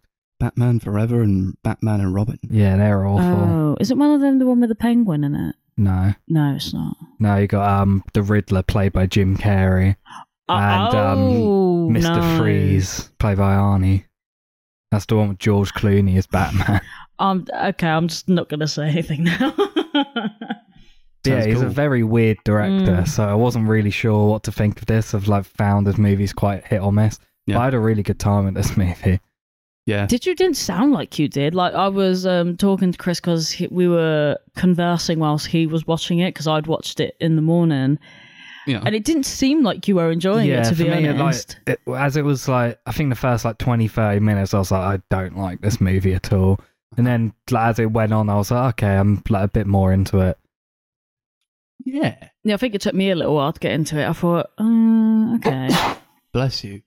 I liked it. I actually liked it quite a bit. Um, maybe I'm not like too big on the presentation. That's probably what takes it down for me. Yeah. Um, it just looks kind of plain, and uh, I don't really gel with like how it looks or like the music really, and you know, like a lot of technical stuff. I don't know. I feel like they could have gone a bit harder with it, but I appreciate like what it's going for from a thematic point of view, and I think Michael Mm. Douglas is very good in the movie. Um, it was quite ta- taxi drivery. yeah, I it, I like the. Um, I think the thing that I liked the most about it was like I felt all the characters had quite interesting personalities and stories and Yeah. like arcs and stuff. Mm-hmm. Especially what's, oh, what's that guy's name? But Pregandra. Prendergast. That's the one. I can't remember his name. Yeah, I, he was my favorite actually. I don't know Yeah. why, but there was just something about him that was very like. Uh, anyone? Uh, either of you watched um, Orange Is the New Black? Yeah. You know, Yeah, jo- is it it. Joe Cap- Caput, the the guy who's the Oh, yeah. the guy who runs the? Caputo. Is that is that? Yeah, he, Yeah, I he get reminds me of him, and I was Yeah. like, I like this guy. I'm rooting for him, and I really liked him. I like his dynamic with his wife and his Yeah. arc that he goes through with that, where she's like, "When are you coming home?" And he's like, it's like his oh, last I'm day coming on the home and I'm force. coming home. Get and I was just chicken like, ready. every time she was like, "You said it was your last day on the force. Just come home.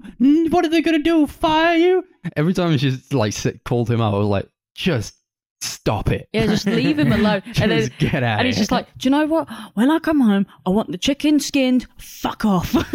I was just like, yeah, fair enough. that was his arm. Yeah. he told her to shut up. yeah. And like all his like um all the other people who work at the station like keep making jokes about him dying on the force on his last day. Do you know what? That that's that's funny. actually what I was fully expecting. I was like, so- what is this? Some sort of foreshadowing kind of shit. Yeah, when he was like, "Yeah, it's my last day on the force," I was like, "Oh, he's gonna die." Isn't he?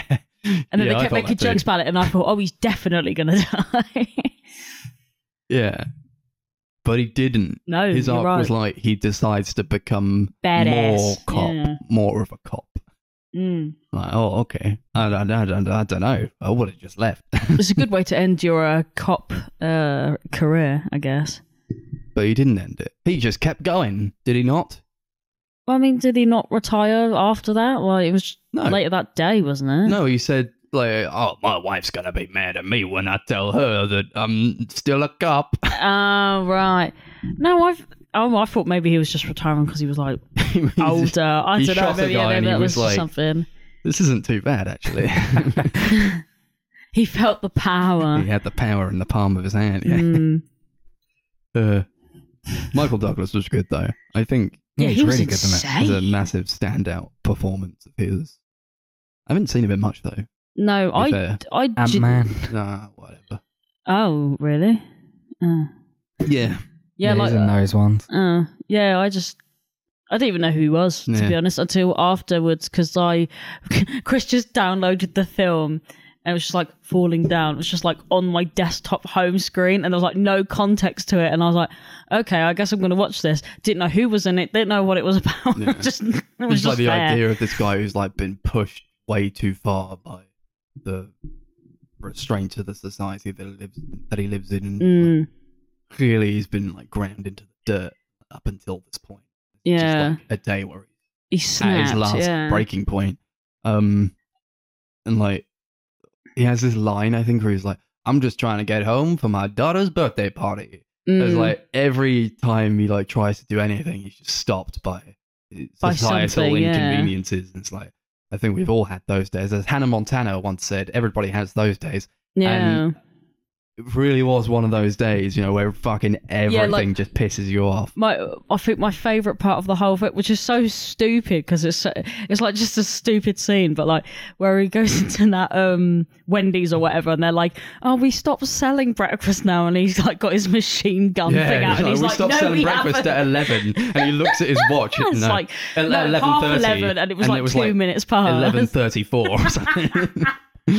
that bit actually fucking killed me. I was like, that that is actually how I feel if I'm hungry enough, Yeah. and I've gone into somewhere and And he they gets told his me gun no. out and like threatens them to make him breakfast, and he's like, "You know what? I've changed my mind. I do want lunch." And then he's like, "Look at this burger. That looks nothing like that burger up there." And it's like, yes, yeah, I was like, yes, the burger dilemma. We've all been there.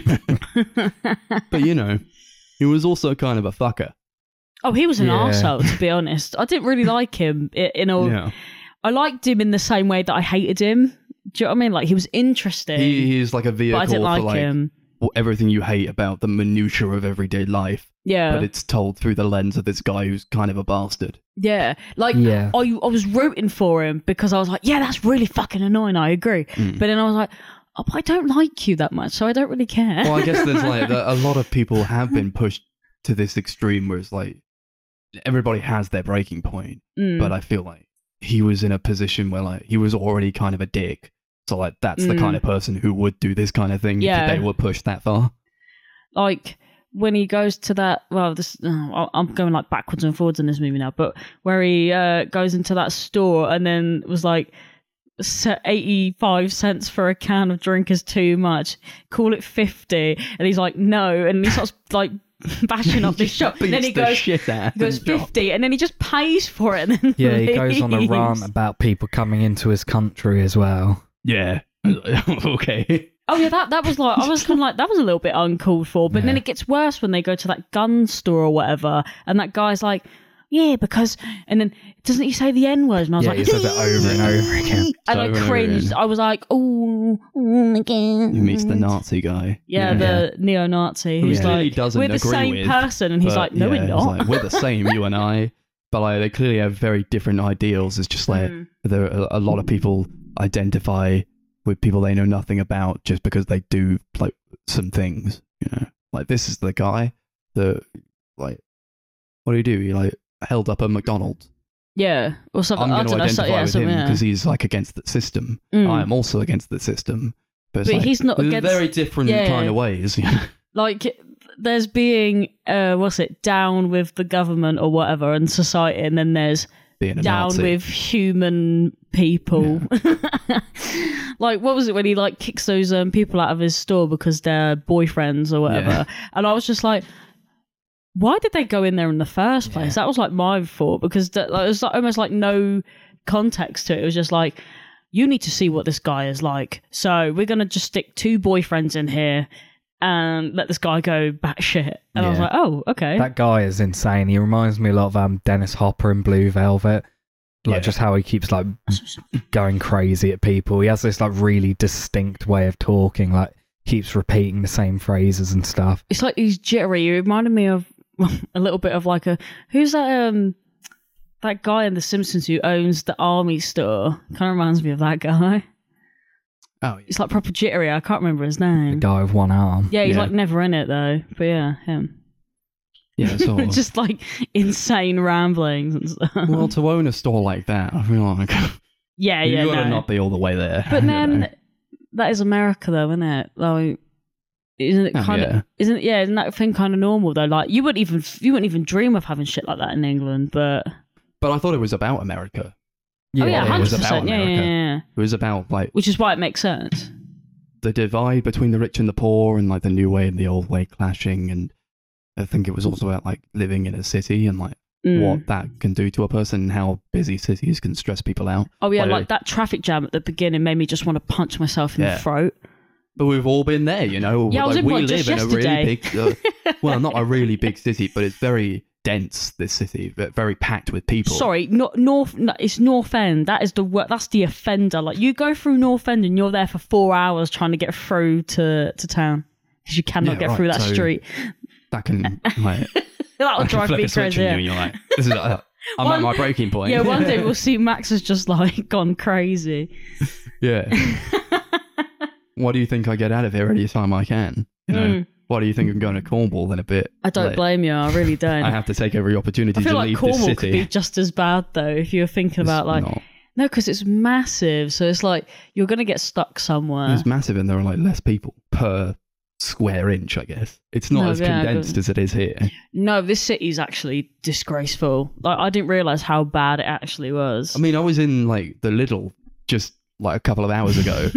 I'll tell you a story about when I was in the Lidl a couple of hours ago. I was walking down the aisle, and like these people were just like in the aisle, and like they just stood there, like in yeah, the middle of the aisle. Yeah. But they were like in a line, like facing away from me, and I was just like trying to get a, like a bell pepper. I was like, I just want to get a bell pepper. I'm like trying to get past these people. I'm like, that could be a moment where you just like, if you were right at your breaking point, that could send you over the edge. Just oh like, my god, like there's a bunch of things like living in a big city does. that like, is so true. That like happens all the time, but like you have to be able to deal with it. oh no, but the thing is, you I guess you kind of do because you kind of get used to it, but. Oh yeah, It might. Do you know what? I think it might just that that Lidl is something else though. Like when Max was like, "Oh, Darcy, go get some stuff for this curry." I was like, "Okay, cool, whatever." yeah. You sent me to a war zone, man. She like called me up and like. I heard like gunshots going. so I got to the middle, but I don't, I don't understand what's going on.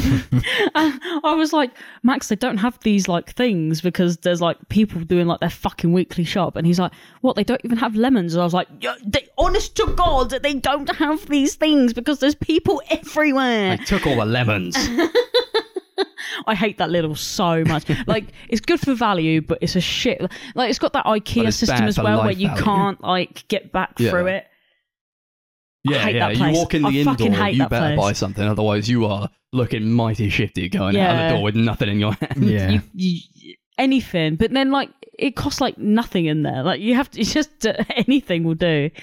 I hate it in there. I hate going in there. But that's why I quite related to the movie in that way. Like, was that guy who like came up to him and he was like, he said he was homeless and he was like asking for money or like literally anything you'd squeeze out of the guy. Oh, and he was like, I haven't eaten in days, and he's eating as he's saying it. That was fucking Come funny. on, man, I haven't eaten in days. He's eating like a burger. Yeah, and he's like, except this thing. Except this. Crazy. He's like, here, have this briefcase. It was just like Empty. a, a lunch. yeah. Oh. oh, yeah. I had an apple and he chucked it at him. That was Yeah. jokes. That's happened tons of times. To me, Yeah. You know. What people chuck apples of- at you? No, but like people they come up to you and they ask you for money and Yeah, like yeah, yeah. clearly they have money. It's like oh no like I think some of the worst ones are when um when I was back in Luton I, I had this guy come up to me he was like do you have any money I need to pay my um my, you know you get the key meters and I was like no not really and he went well I don't want to be rude but like there's a cash machine right over there and I was like what? And he's like, I'll take you over to the cash machine. And I thought, Yeah. I'm not getting attacked by some guy. So I took out 20 fucking pounds because they didn't even have 10 pound notes. I was like, you've taken this 20 fucking pound from me because I'm not getting That's beaten up in the middle of the streets in Luton. I'm just not doing it. Yeah, I know. That's insane. What did that happen yesterday? no, this was like two years ago. It was so annoying. I know you go you go back to Luton to cat sit for your mum. And that, that's when it just get happened again. That, that, no, the person who did it will be listening and going, I remember I saw you at the bus stop uh, two years ago and I asked you for £20 from the cash machine. Yeah. Back off. Yeah, that's that scene where he like gives the the homeless guy his briefcase is interesting because um, apparently like the two briefcases or like the two bags he's got are meant to be like metaphors where his like briefcase is meant to be his like more responsible side and his Mhm. bag is like the bag like filled with guns is him like turning to like nihilism and Theft Auto stuff. violence. so like him giving up his briefcase was him like just completely saying goodbye to that responsible life and then like just going straight down the life of dark he ends up going Straight Yeah. Joker mode. yeah I'm going Joker mode. That's what it felt like.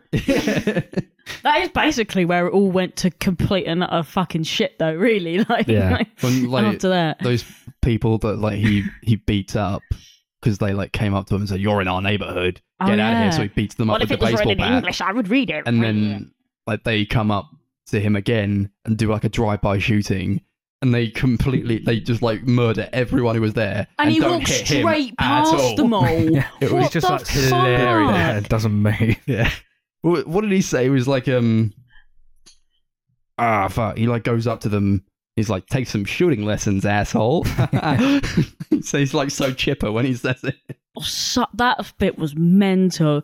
Like all these people are just like scrambling over these like wounded people, and he's just like he just walks straight over them, and I'm like, wow, I mean that's that's he mad. has, a, he, he has a lot of luck in this movie. It's like a watching a person who has all the Mm. luck in the world because he could have been killed just at any point. yeah, it kind of feels like the unluckiest human alive with the luckiest streak. It was like the weirdest like film. What would you do if you had all the luck in the world, but you just used that luck for evil? That's this guy right here. A while back, we did um that video game episode. We talked about um the Postal movie based on those games. Oh yeah. And like watching this, I was like, this is exactly what a Postal movie should be. Like this really reminds me of those games. I think they Mhm. might actually be like quite inspired by this movie.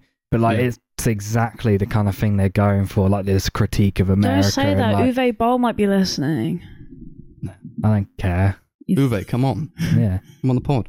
I would Actually, love no, he for him might to try be and the beat pod. us up. Maybe. He tried to. Did you did you ever What? hear about him like boxing loads of critics? no.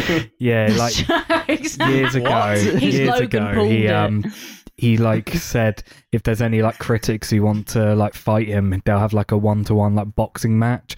And like loads of oh. critics were like, "Oh yeah, that'll be fun. That'll be fine." They didn't know that he was like a professional boxer Yeah. years prior, so like they all like got beaten the shit out Yeah, of of. course they did. Like they all got destroyed.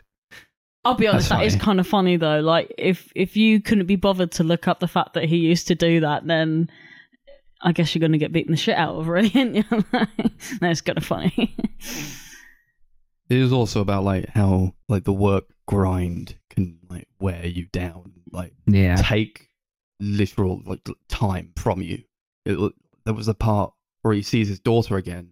I guess he hadn't seen her in so long, but he was just trying to get to her birthday party. And he says, uh, "How'd you get so big? I missed it. They stole it from me." I was like, "That's kind of sad." he, couldn't even like watch his daughter grow up. I mean, like part of that is because he was an asshole and like he wasn't given access to his child. Um, Mm. or they he like, they got divorced because he was an asshole, you know. But that that's a real thing. Yeah, it's like the ending's kind of sad. Like obviously he dies, isn't it? Like the last shot is like this happy like family video of them all together. It's quite Mhm. sad 'cause, like there's also like another scene earlier on where they show another video of him like snapping at them, and it shows what he became. It's almost oh like yeah, that was you see that like stress and working loads. It's kind of like destroyed him. Where he used to Mhm. be like this really nice, wholesome family man, and like he just kind of like was like just grinded down I feel like until that's the thing like about this the, big uh, ball of stress and the aggression. nine to five grind. yeah. Not Yeah. necessarily. I don't know. I don't know that. the that- ten hour shift grind. Yeah, the oh what The driving home in this. grind. To be fair, I feel like a lot of it probably also can come down to uh, you know, when you're because my sister works in the in the big city, and like if she had a car, I feel like that film would be like you know you know you just seen like all these all this traffic shit and people like beeping and shouting shit at each other and Mhm. stuff, and I feel like that's the kind of thing that I could imagine it being like, but. Yeah. I don't know. I feel I don't know. I just um I'm pretty sure I, I just- read yeah, that full-time one, opening shit. scene of them like all stuck in traffic's like a reference to the opening of um, Fellini's Eight and a Half. Oh yeah. Nice. Yeah, it begins the same way. it's just uncomfortable. I gotta I it at some point. Yeah, it is very sweaty. And all that. Like, Yeah, this is the another cameras film that you going don't want to around watch. the cars and yeah, just like people are shouting at each other and all that. It's like, oh man. everyone's mean- pissed off. back when I used to work 10 hour shifts in construction, that's like the kind of thing that, I mean, I didn't drive there. I used to, like, either I would rely on the bus or I would walk home. Um, but that's the kind of thing where, like, if you work these long shifts, you count the minutes, you know, Yeah, and like in between shifts, you're like, okay, I have this much time to like get home and then I have this much time when I'm at home to just relax and enjoy myself. What am I going to do? How am I going to relax and I'll enjoy be honest, myself? I think about that already, Yeah. and I'm not even at that stage where I'm working loads or anything. If that Mhm. makes sense, like I'm not at the ten hour rise and grind providing for Mhm. a family and that kind of shit. yeah, there But I was do a often point think about that. You where know I what I mean? didn't see my house in daylight for months. yeah, like I've forgotten just, what it looked like. I've, I just feel, yeah, I, I guess it's also like a, I don't know, like a good uh, commentary on like uh, how we all have to work for hours and hours, get pittance for it, and then struggle to get by because you've got other responsibilities to look after and all that other kind of shit. And But that's the grind set, Darcy. still you got to wake up, now, it? grind, and go to sleep, and then grind some more. You, if you're not dreaming about being on the grind, you're not working hard enough. I just, I just feel like it's. I obviously know that you are joking, but I feel We're like there are the, people. I am not that are- joking. we are all on the 24 hour grind set. Choo choo, motherfucker. Let's get that bread. quack quack. But still, I think it's I just think it's pretty fucking sad if like the only thing you're ever doing with your life is going to work and then going to bed and then going to work and then going to bed. I just don't Sure, think it's sad, but a lot of people don't have a choice. no, but I think it's just no way to live. But that's yeah, that's not a people problem. That is a we live in a society. But it's true. It's kind of true one of to those. Joker society problems. Well, it's down to, you know, if people got better pay and didn't have to work five days a week, they could just work four. Like my mum Yeah. quit one of her days a week. Like, you know, sometimes I think people just deserve more than four hours a day oh, yeah. off. You know what I mean? I'm I'm well on that hype of the three day work week. I want it. Well, I am on a You three know? day work week technically. Like oh god and, and and a lot of this was like money spent where like you didn't need to be spent on like it was like a commentary on Mm. like the golfing scene and like how uh golfing fields like take up an insane amount of uh property or like land Yeah. um they don't need to and i love that jab at like all the golfers and fucking that guy who like basically died because he had a heart attack oh, and he's like, and you're like- going to die Yeah. now. And I just thought, was it now you're gonna die wearing that stupid little hat how does it feel that was fucking hilarious I'm not going to lie, I actually thought that was quite funny. he was having a heart attack oh man that was so good Yeah, like, like part of me thought, oh yikes, this is quite dark, and then another part of me was like, nah, that's Hmm. funny. I don't care.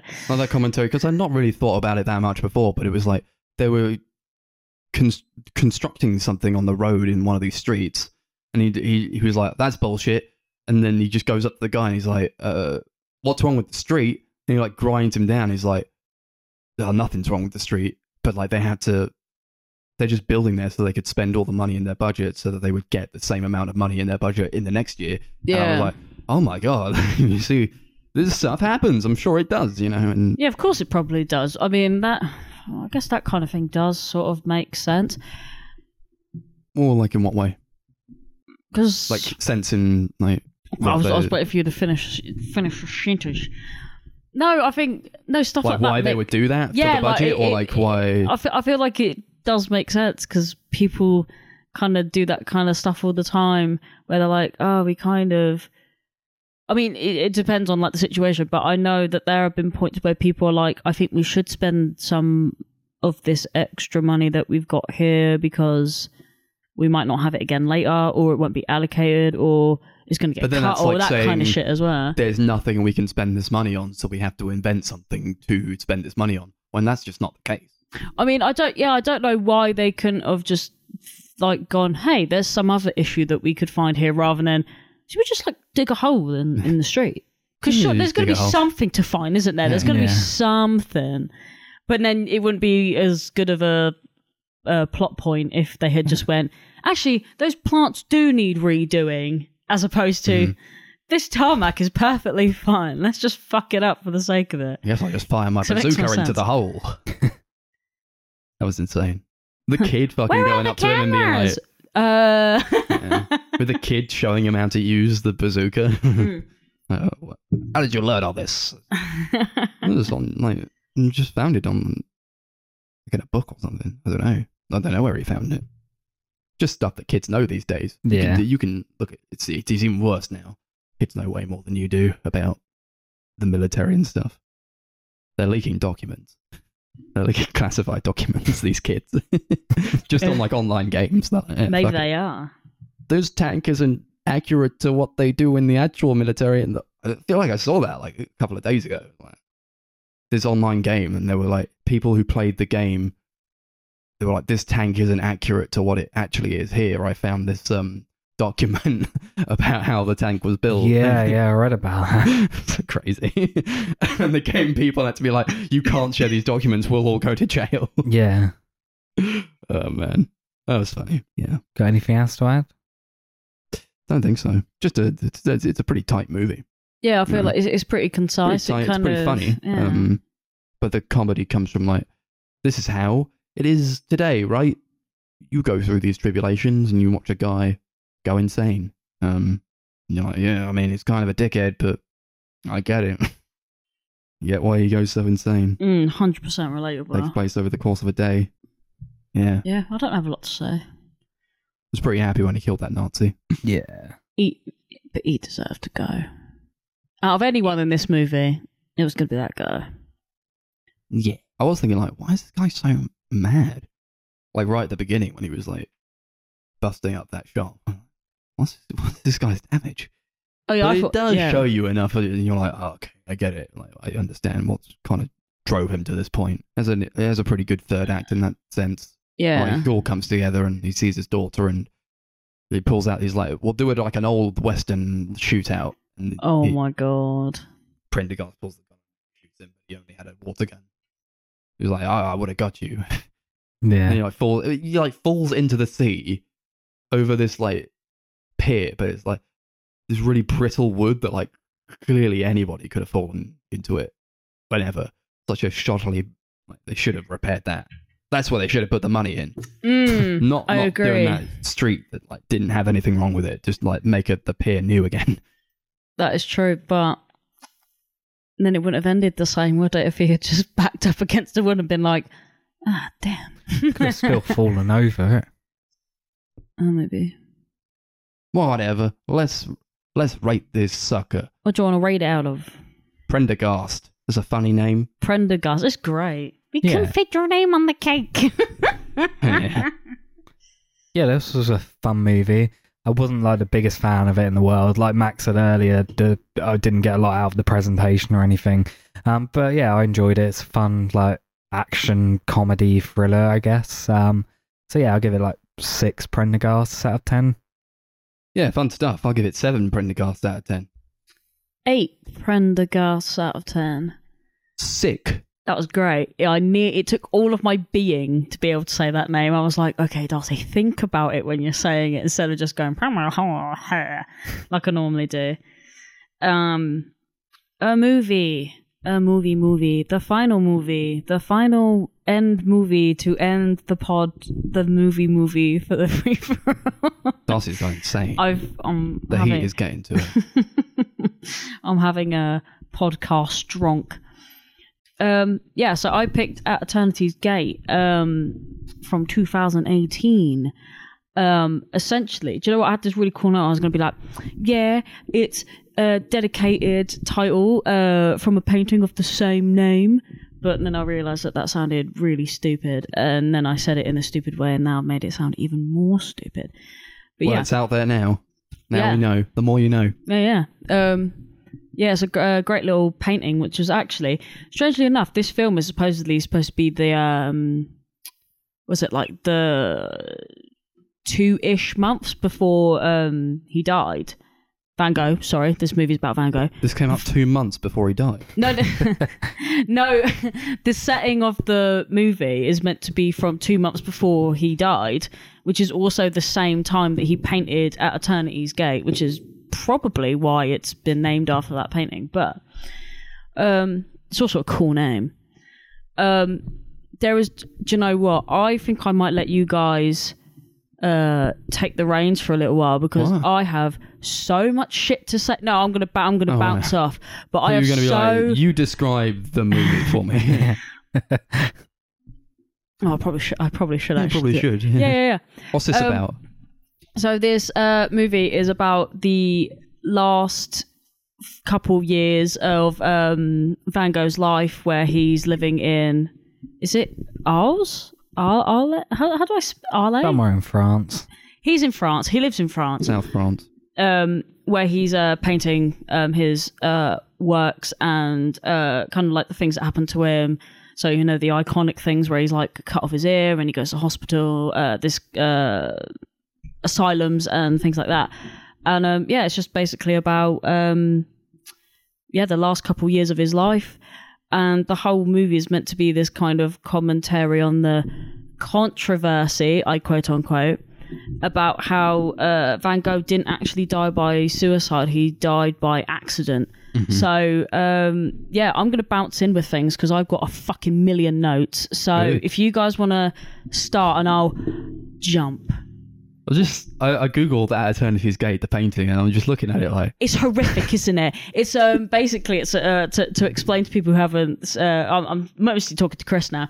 It's a painting of a guy who um was wasn't he like a so- he was like a soldier or um like a like a patient at one of these uh, Oh places. yeah, I've seen that picture. Yeah, and uh, it's just essentially uh, it's based on a like drawing that he did about two weeks before that or something, and then he started making this lithograph, and that's what that uh, painting has basically become. Um, yeah, and it's just based on this guy who, yeah, looks like he's about to die. it's re- it's really sad. depressing. Yeah, like um, there is so many like depressing aspects to uh, Van Gogh's little life. To be fair, and it's all just uh, emphasized in this movie, and uh, I fucking love this movie. Like.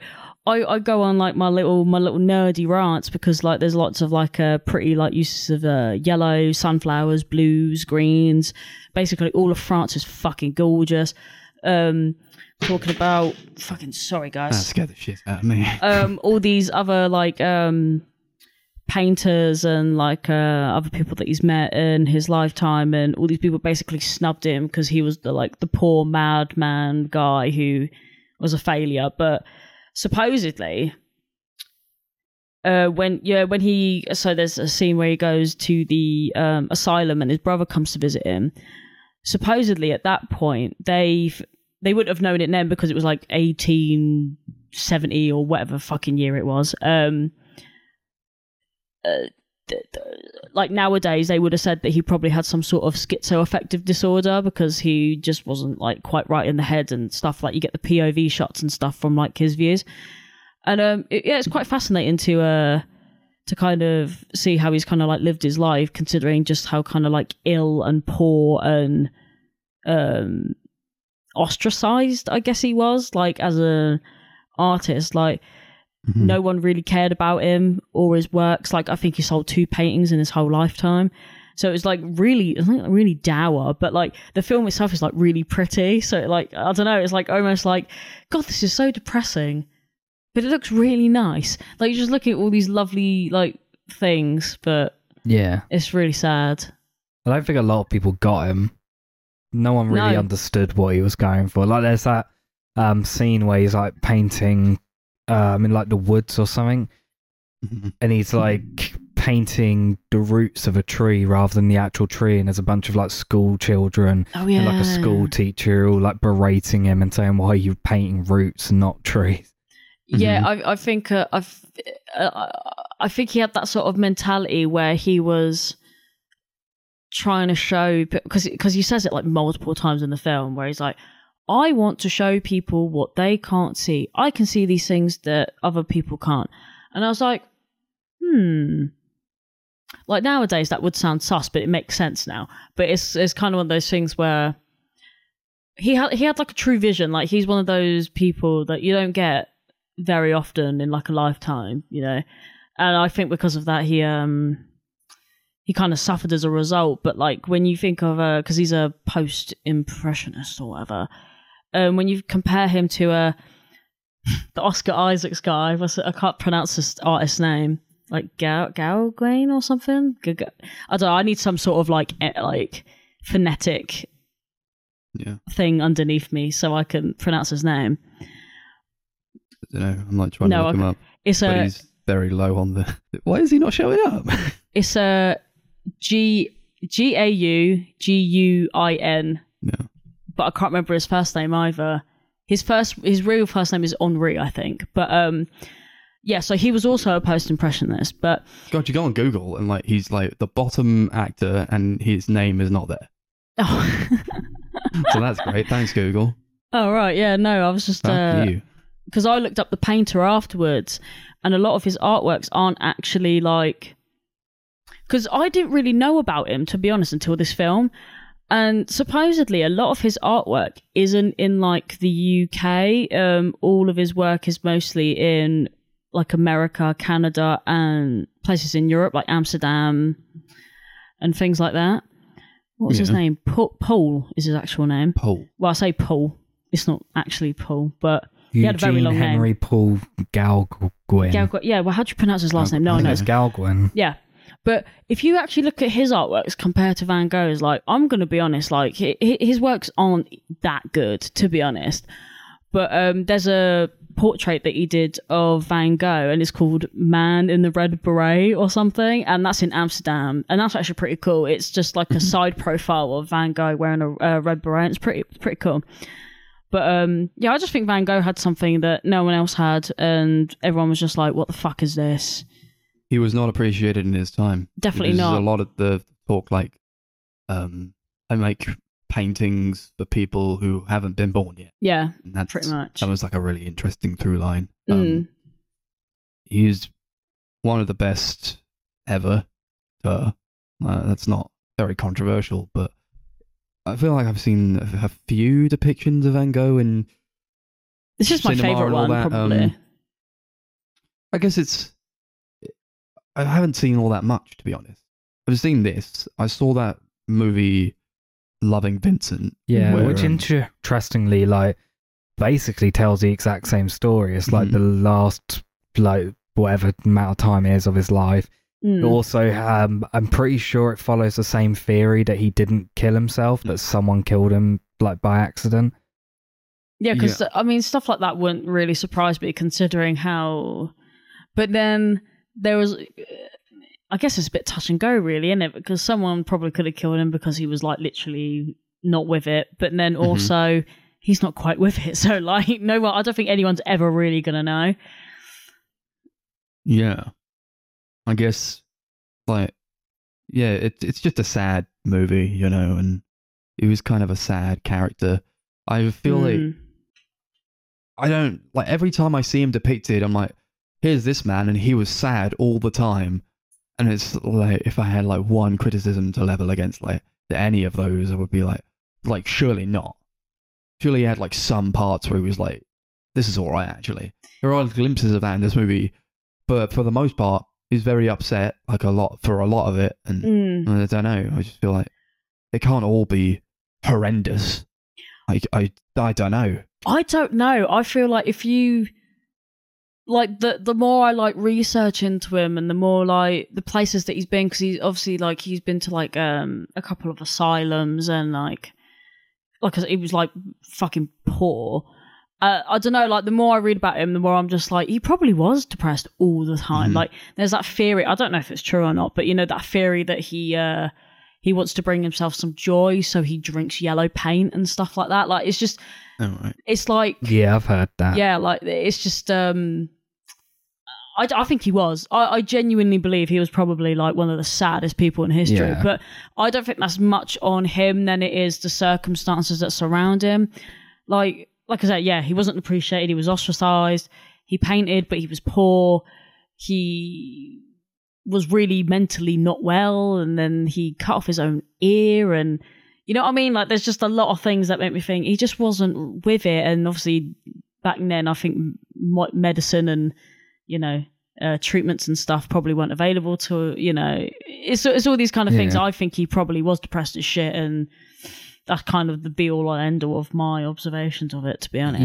Yeah, I do appreciate that there is moments of like happiness. I in think there should be mm-hmm. though. I Like- feel like it's you know like if if it was going to be you know like yellow was his favorite color like why is yellow your favorite color like most people who are sad as fuck, their favorite color is not yellow. Yeah, like you know even what I mean. Like, there's something there. I feel like most of like the happier moments happen early on where he's like painting and he's like in nature and he's kind of like mm-hmm. really just in love with the beauty of the world. And even like later on as his like his mind's like kind of going and he's like just kind of losing it more and more. Anytime he talks to someone about art and about painting, he just like seems so filled with joy and excitement about yeah, it. I guess it's yeah, it's the uh, his form of expression when people don't get him. He's like, here's a here's a thing, flowers wither and die, but paintings don't. That kind of thing, and I I really appreciated that because that's the kind of thing that I take from art as well. Is that nothing dies. But then I've had this conversation so many fucking times on the podcast that I'm not having it again. But um, that's what I really liked about this kind of movie was that it kind of uh reignited my kind of hope in like what art is and how it's like seen and I mean sad enough you know his his, his life wasn't great but um it had to be someone I guess and I guess it was him. Um I don't know just like he's just such a like a visionary like it's it's just madness like to think that he like painted the Starry Night from memory as well. Like he, he Mhm. it was, oh, it's fucking crazy. The stuff that he could do. And I'm just like, oh, it's just, it's just not fair, really, is it? It's just not fair at all. Like, um, you know those scenes where he's like out um in the sunflower fields and stuff, and Yeah. he's like painting landscapes around that area. Supposedly there are like 11 paintings just of sunflowers, and then there's like another 36 of the landscapes that are around there, which means he was probably out there like almost every day just painting. Yeah, well, I mean, he has that moment where he's like, I don't like being inside, so I go outside. Yeah. Feels claustrophobic. And He probably has like feels trapped. a quadrillion paintings because he was probably painting like every hour of the day, to be honest. That's it. That's what it seemed like anyway. Like he's literally what he's uh. There's that part where he's like in his room and he just paints a pair of shoes. Like I never go Yeah. home, look at a pair of shoes and go, oh yeah, I'm gonna draw them. But like I don't know. It's I just might just draw some shows. Why not? I'll do that. He like goes into um the room where Paul is uh uh painting the woman, Mm. um the landlady or something, and then like he like sets up his own easel and he starts painting her as well. I was like, yeah. this is awkward. yeah, like he's just drawing and he's like got like proper full out like like sculpting something. I actually like that as well, where um Paul kind of turns to him and goes, "This is uh this looks more like sculpture, and then it Yeah. does painting." And I was like, "That's literally what it is, though. Like you're you're like sculpting out a a piece of history, if that makes sense. Like you Mhm. are you are like taking down this like moment because like when the flowers die." The image is still here. Like that's what I really like about you know like photography and shit as well. Like I don't know, like one day, let's be honest, the ice caps are going to be gone, but there was some footage somewhere that said that they were here. You know what I mean? Like, I love that kind of thing where it's just like, it existed uh, and someone was able to express it in some form of like, yeah, sadly, Way. when the ice caps melt, there won't be anybody around to look at those pictures, but you know they'd, they'd be there it was the only example until I they're incinerated by the sun. yeah, good point, good point. Um, For a little bit. That's coming very soon. I already know Coming it. Coming soon to a cinema near you. We're all gonna die. Oh no, that oh my god, like the I swear to you, like we are literally like so close to the end. I don't know what it was about people in that time. It's just like they looked at those paintings and they thought that's not it. Cause it, it completely baffles me now.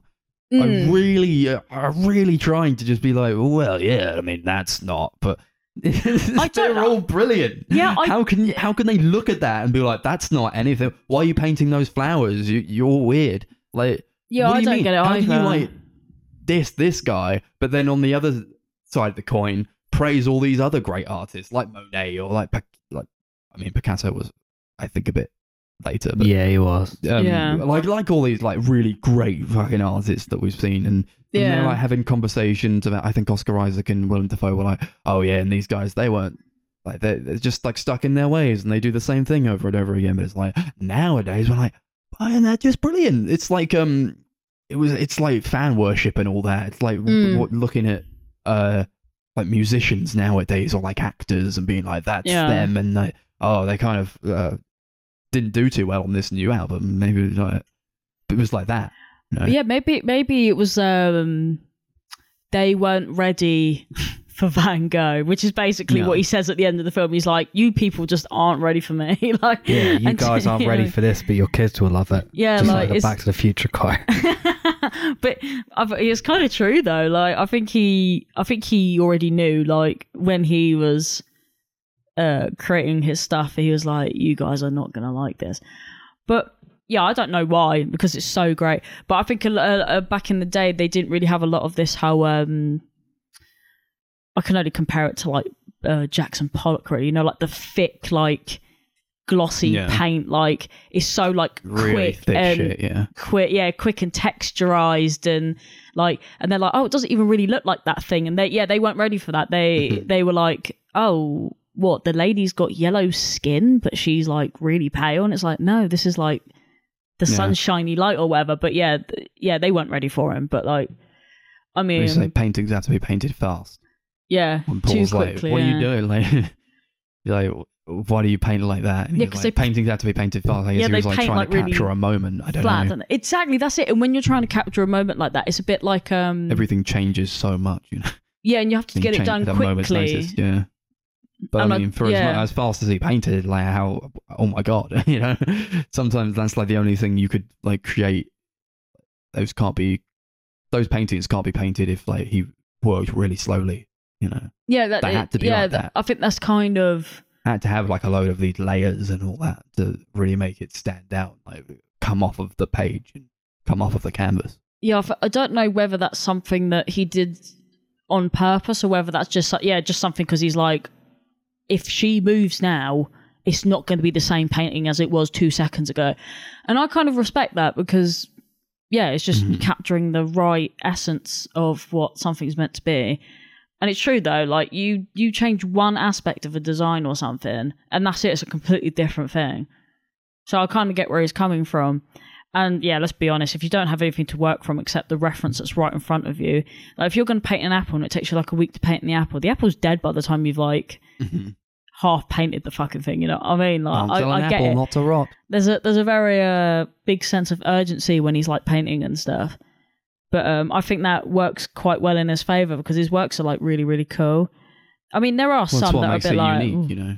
yeah, but you see, like, oh, do you know what? It, it sounded, it sounded, it was sounds so bad of it. But like, there was like the scenes where he was, um, I don't know what museum it is, but he's he's in this museum, and you see all these like ren- Renaissance paintings Yeah, and stuff. you see Coldplay's Viva La Vida. you do see Coldplay's Viva La Vida in its big, massive glory. And I was like, this is the kind of stuff that I really love looking at because not only are they like like massive, but you see like the hyper detailed. yeah, like they're hyper detailed. They're like proper, uh, like they're like all cracked because of like how old they are. And um, what I like the most about it is that this is gonna sound so bad, but like people back then had so much more talent when you think about like because a lot of them would have to mix their own like paint colors and like the the amount of time it would take to just paint that, and then you obviously don't have any reference material either. Like they're just I don't know how the fuck they even painted them. Like, I mm-hmm. really don't. And like, I think there's so much more talent in rent. Like, I can't even fucking say the place. Yeah, there's so much more talent in those paintings than I've seen in anything that you get today. Like, yeah, I'll, I'll be a lot dead of those serious. paintings probably took like months to paint. Like, ye- they're like, years, all most day, of them. every day yeah. without a break. Like, Some of them are like they span entire walls. Yeah, They're and, fucking huge. and and it's matte and like they're so beautiful and they look so real as well. Like, that obviously, obviously, like not quite photographic, but like as close to with a paintbrush you can get. But then I love that scene where he like Van Gogh goes into this Mm. museum or like this art gallery. He like takes a few looks at these paintings. He's like, all right, and then he fucks off. And he doesn't really spend all that long looking at them. I'm a bit I'm a bit like that though. Like I when I go to a museum or a gallery, I'm very happy with just kind of looping Yeah. round and going, I've seen it now.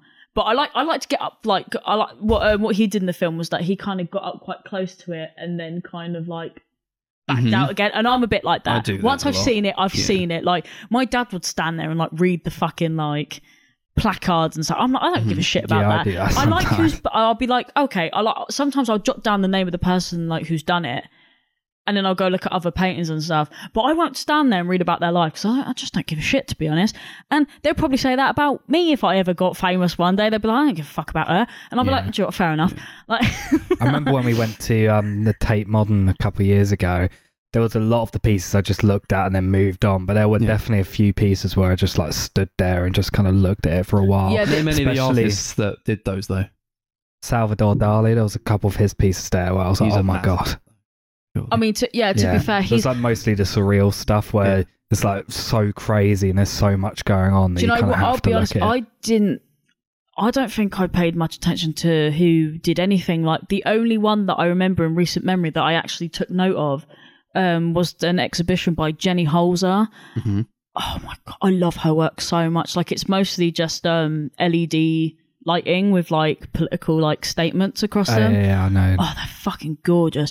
Like, I, I'm a big fan of like LED lighting as well. So like, where, when I saw it, I was like, I need to go to that. I need to go yesterday. So I like just went.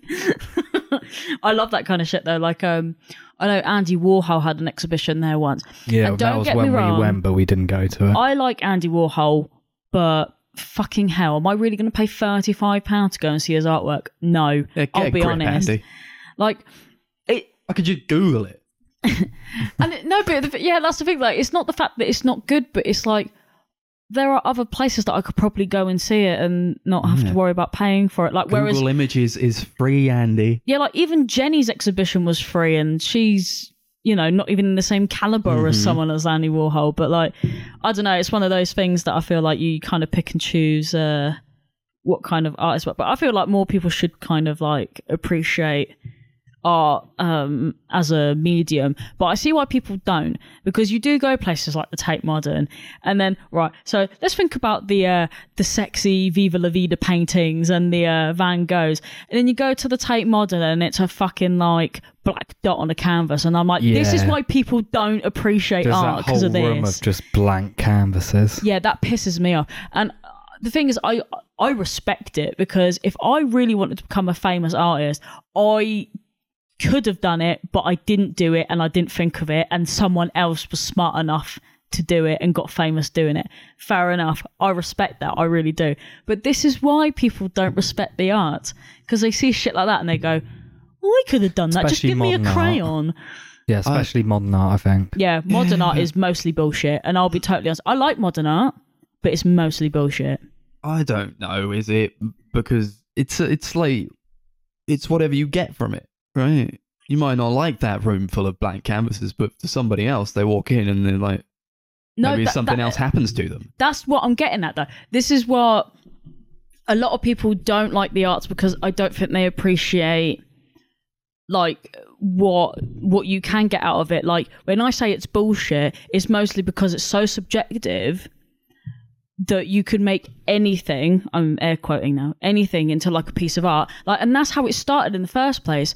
Um dali went in with a fucking like porcelain bloody like uh was it? One of those urinals. Yeah. shoved it on the ground and everyone was like wow this is a great piece of art. And he was like oh i literally just shoved that in there. It's not even a piece of art. And that's how this shit started. Yeah. and then that's why you get Damien Hirst fucking uh, freezing cows in formaldehyde and all that kind of shit. This is why. No, he's a madman. He Oh, did yeah, he- that. He... did the Drake album. Oh yeah, he did, didn't he? What the fuck was He's that He's a about? multifaceted man. Yeah.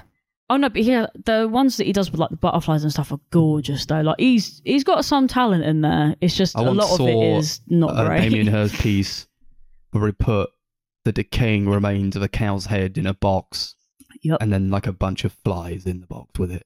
Yep. And they were just eating the house head.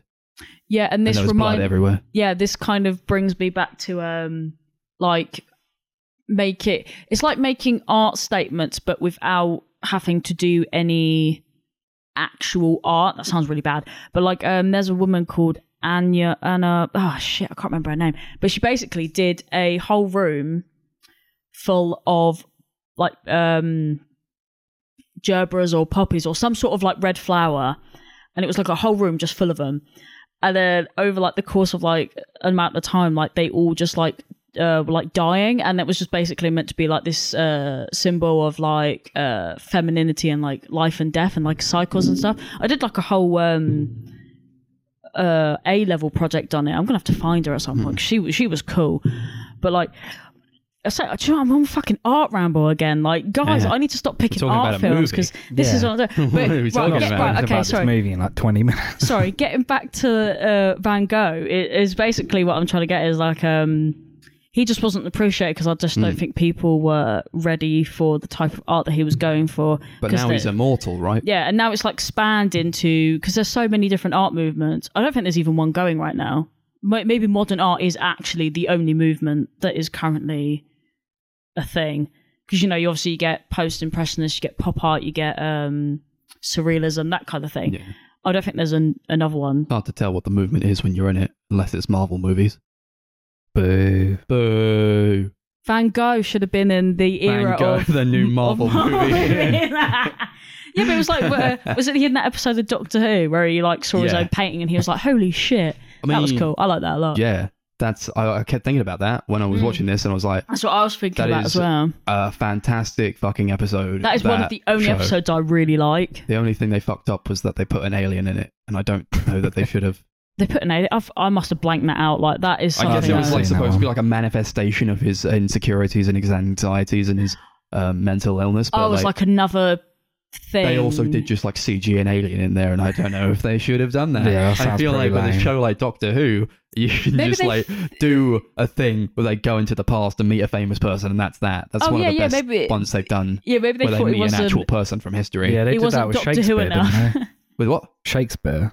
Yeah, they There's did that with Shakespeare. they did with Rosa Parks. Fucking did a lot of. Charles Dickens, he was in an episode. yeah, they could have just. Yeah, they could have just left that. But yeah, they must have assumed it wasn't. But that is a Uh, lovely episode, and it does enough. get to a lot of what uh, Eternity's Gate uh, tackles in the character as well. Mhm. Um, the character, I guess. I mean, you can only kind of portray him as a character. He's like there is so much we didn't know about the guy, and Yeah, because he's Like- real, but he's not really real to any of us. If that makes what I found sense. in in in At Eternity's Gate was that uh something I thought about while I was thinking about the Doctor Who episode was that in that episode they do a lot of uh trying to hammer in like he took his paintings and then he painted over his paintings and just like did whatever. They didn't Oh, yeah. do that in this, and I don't. I feel like if he actually did do that, then they probably should have.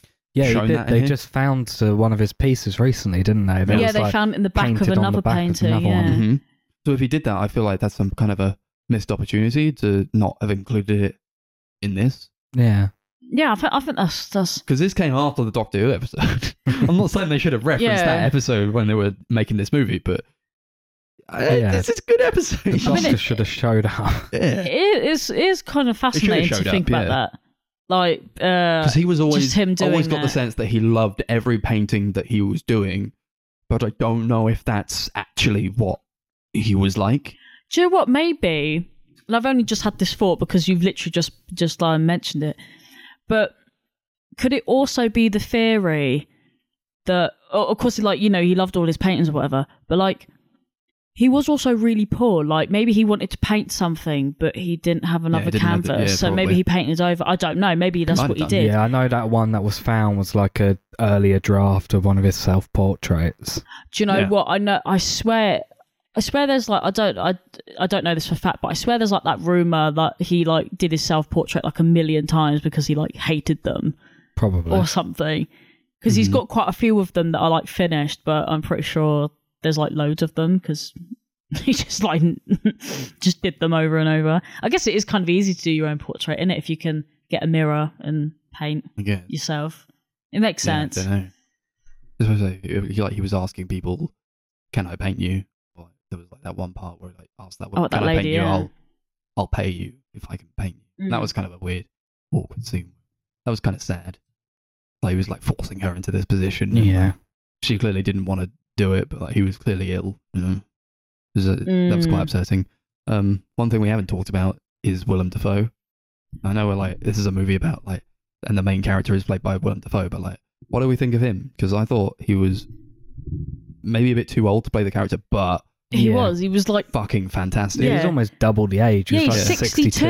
62. hmm And that's why I and was Van like, Gogh was supposed to be what in his 37. Yeah, so I was like, googling it, like just for the uh, just for the sake of like, um, because I was looking up um Oscar Isaac's character or Yeah. whatever, and yeah, and then it came up with like.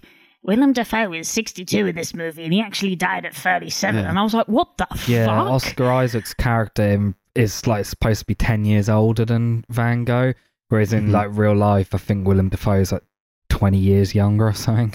Yeah, Yeah, no, 20, yeah, it doesn't years make any sense because um, yeah, the um, the Oscar Isaacs um guy he died like twenty years after Van Gogh did, but he looks so much younger because he was fifty two when he died, but Van Gogh was like 37. He was trying to like, Like, mentor it- Van yeah. Gogh, right? So it seemed weird that like he None was taking sense. advice from this like really younger guy when surely he should have had that a bit more experience w- with the Van Gogh yeah, character. I mean, I guess it's. I guess it also may my maybe it comes down to the fact that Willem Dafoe kind of does look like Van Gogh, He so maybe He yeah, maybe that's does. why. He really Yeah, does, he is great in the role. I think. I just think he's a bit old.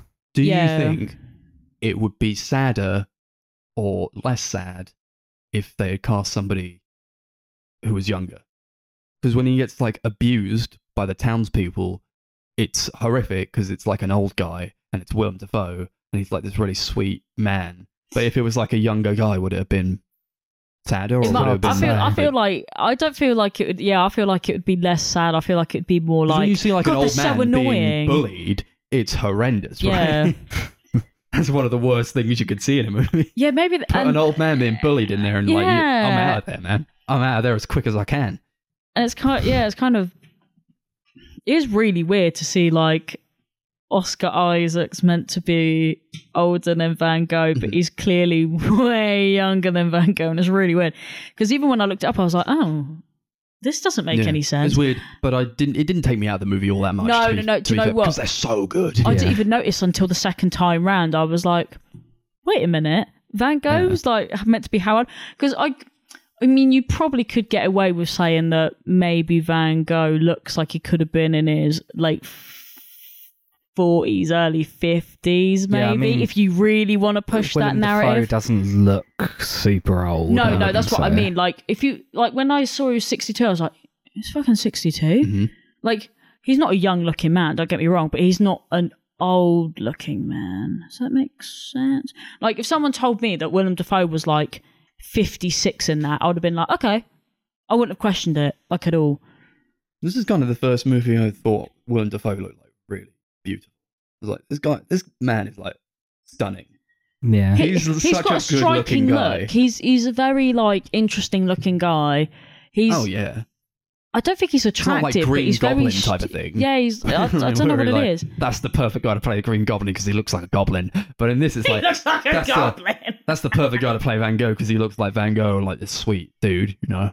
His eyes are so blue, so piercing. Yeah, and I think like- Van Gogh himself, like when you, I mean, obviously we've only got like his um portraits to go back on because there weren't even like any like photographs. they or should have anything taken a like photograph of that Like, guy. He looks old. Yeah. So like it But makes maybe sense. that's what he's kind of saw himself as. That's all you're getting from that, right? It's like oh yeah, his- because there's no pictures of him. Yeah, yeah, yeah. Maybe he saw himself who- as an old guy. Yeah, maybe. Yeah, maybe he didn't look like that at all. yeah, maybe who's not. Maybe he was just ginger, but that's it. I don't know if anybody else. Oh, I mean, you said that Are there any photos? what's his of- face did a portrait of him. yeah, in a So, beret, but it's like kinda similar. like a Oh. Yeah, I don't know. there, there's like similar characteristics, like you know, like the hair color and like the shape of his face and stuff. But like, When you paint yourself and you draw yourself, you put a lot of what you feel about yourself into that. So hmm, when you're looking at a painting that Van Gogh uh, painted of himself, that's not just like a self portrait. It's like here's what he thought of himself. Right? I would like to see a picture of him. I'm really upset. There's literally a picture of his brother, but not of him. Yeah, I think he died before. Oh no, I have got a picture of him. Ooh. He died and then they invented the camera. Yeah. but I have got a picture of him here. Technically, Yeah? Don't want to show us. oh look at him. I got him. Yeah. Th- That him. Apparently, Right. Yeah. Well, there we go. So he didn't die before the camera. No. He was there. He just didn't well, want to yeah, take no, photos because of himself. apparently there's another one. Hey, I've seen that picture Yeah. before. Yeah. And he actually he looks young. Well, actually, this could be a, a really, really, really, really old photo, but he does kind of look quite young compared to what he's painted himself as. Does that make sense? hmm Like he doesn't look that old. Like in his pictures, I would say he was like a fucking old man. Like you know where Willem Dafoe's going at in this fucking hat that he's uh Yeah. that he's got. I was like, I was when I was watching this film, they had the uh, portrait of him, but like I said, he's had so many that it's not the same one that I'd seen. And I was like, he's wearing that hat from the self portrait, and I was like, wait a minute, no, he's not. And then realised it's a different self portrait entirely. Yeah. Where he's wearing that, yeah, this fucking stupid straw hat thing that he wears. You didn't like his straw hat? No, it suited him. I liked it actually. It was, it was, it was, it was cool. okay. No, it's just Yeah. really fascinating looking at him now because I've never seen a photo of him Yeah. until just now. I like seeing all the things that I remembered from his paintings in this movie that they tried to depict in live action, um, and also from that movie Loving Vincent. At- At the end of the movie, he's like in his deathbed where it, where he's been shot. I thought that looked very similar. I thought it was just like that's probably what it was, like how his room looked like, because it's like identical Yeah, in this movie probably, and Loving. Vincent. I feel like probably yeah. I can't imagine he had a lot of possessions, That's, to be honest. that scene where the, the guy's like asking why he did it and stuff is like basically the exact same scene Mhm. as well. Yeah, it's it is strange because I actually didn't love Loving Vincent. Vincent. I just thought it, Maybe it was cool to it was look a at. stunning movie. Yeah, It was like hand painted all of it, but the story itself did not grip me all that much. Yeah. But this one actually really did, and I just like you're so involved with this guy and like what his life was about, and it's it's easy to latch on to a guy who's kind of beaten down a bit, and you you want to vote, you want to root for the underdog, you know. Everybody's Yeah. like just torturing him all the time. It's that's the guy you want to be in the corner of. Yeah, I felt like loving Vincent. Like there was a few bits where it just like kind of felt like just like generic biopic sort of stuff. Like especially how that film um ends with a shot of starry night in the sky and that um Don McLean song Vincent plays and it was like it's a great song but it's like really cheesy. What the one that's like starry, starry night? Yeah, that one. Oh, oh, yeah, yeah. yeah, you don't get anything like that in this film. It does feel very straight. It doesn't like it never feels like generic or like it's trying to be like other biopics. It all feels very unique and like there's not really a lot I've seen like this. Especially in like the way it like Mm. depicts his mental health, like especially when it's like deteriorating later on. Yeah. There's like sequences where it's almost like it's from his perspective where like the editing's just going crazy and like you talking about that like batshit bit where he's like in that garden and he's like falling over and stuff? out. That's not so not just that scene, but like there's like multiple conversations where there's like what he's saying and what the other person's saying is like in Yeah. Like Like go to his interlinked, brother's it's house. overlapping. Oh and, yeah, like, yeah. I thought things he are was like repeating. he had trouble like computing what people were saying to him in like the moment, and then like part of that conversation would come back to him later on, and he'd like hear that again, and like he'd actually perceive it, but by that time it would be a bit too late yeah, to engage with what that conversation was. Mm. yeah. That's like those sequences were insanely good. Yeah, really great. How they would like overlap the images as well, and like you don't know what he was saying, at, like what specific time, or like who he was saying it to, and if he was only perceiving what was said to him before in, another moment or not. Um, I've never seen. I guess it was trying to depict his um, mental illness in that way, or like kind of a schizophrenic episode. But I've never seen it like displayed in any movie quite like this. I No, found me that to be neither. Really original, really interesting. It was also about like a man of mystery, and he read Shakespeare a lot. Like, yeah, oh, Shakespeare writes with mystery. And then the woman says, When I read a story, I like to understand what's written. Ah, there we go. Mm. Yeah. that's not what you. Maybe that's what a lot of people want to take from a painting or like a work of art. And they want to be Mm. told exactly what to think. But he was not a guy who would spoon feed people. I guess that's not something Yeah. people latched onto at that time. That's, yeah. that's that's another thing of they weren't ready for him. Mhm. You know, Yeah, I think there's like a good parallel between Shakespeare and Van Gogh and how they Mhm. kind of just he probably wasn't. they kind of just Ready in his completely reinvented their mediums. Like Yeah. Shakespeare pretty much reinvented just writing and plays generally. Mhm. Um, just like Van Gogh kind of completely changed the entire artistic landscape. Well, someone kind of like has to do it in order to start a move, uh, like Yeah, a movement. Because I don't know, it was the same when um, I can't even fucking think of another artist now because my brain's fried. But like, Same when- when George Lucas came out with Star Wars. Yeah, why not? He was like the Van Gogh of the seventies. sci-fi world. I mean, say what you will, that film did kind of change the entire exactly. film landscape. yeah, like it, it, it happens with like any medium. It just someone has to be brave enough to take the risk on Mm. whether it's going to like pull off or not. And Van Gogh, not in his lifetime, didn't, but he did pull it off Yeah. actually. But he even knew that, though. He knew I he both wasn't gonna do appreciate what Van Gogh did, and I love what he did. But Yeah. with Shakespeare, it's like I appreciate what he did.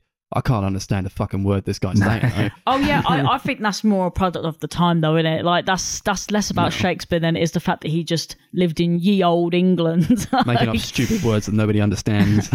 or but he was lauded. He was praised. Yeah. You know, in his time, he was he was a man of his time. But Van Gogh was clearly not appreciated in his time. And there's mm, that really heartbreaking part where he dies, and then like his corpse is in the room, and there's loads of lovely surrounded by a bunch of his paintings, and people are buying them. Oh, people want his no, no, no, paintings no, no, now, no. Yeah. and it's No, so that- upsetting. That stuff Yeah. pisses me off because it was, like I said, I've had this conversation on the podcast before, but it just goes to show once again, you have no value until you die because you, you obviously can't paint anymore. You are now limited edition. Mm. I don't Stuff know like if that was actually what happened. It probably, like, probably no. not. It was a cool shot No. though. I'll be honest. He Like, I, trying to li- get I across, liked it. like, Like he, he, was. wasn't appreciated in his time, and he had to die for people to understand what he was really Yeah, trying it's to do. sad how many Yeah. artists and stuff are like that. Like the musician Nick Drake, um, one of my favorite musicians. He put out three albums that were huge financial failures and then Mm. died. And like 20, 30 years later, his music like suddenly became really huge. This is Mhm. yeah. It, it's uh, sometimes it's just some people are just a product of not their time. You know, Yeah. Did you like when Mix Melson shows up?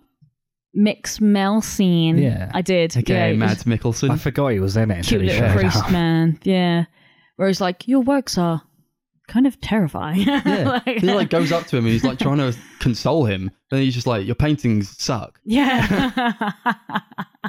and he's like, "What? So you think you have this God because no, you gift because God wants to keep you in misery?" And he's like, "No, I never thought about that."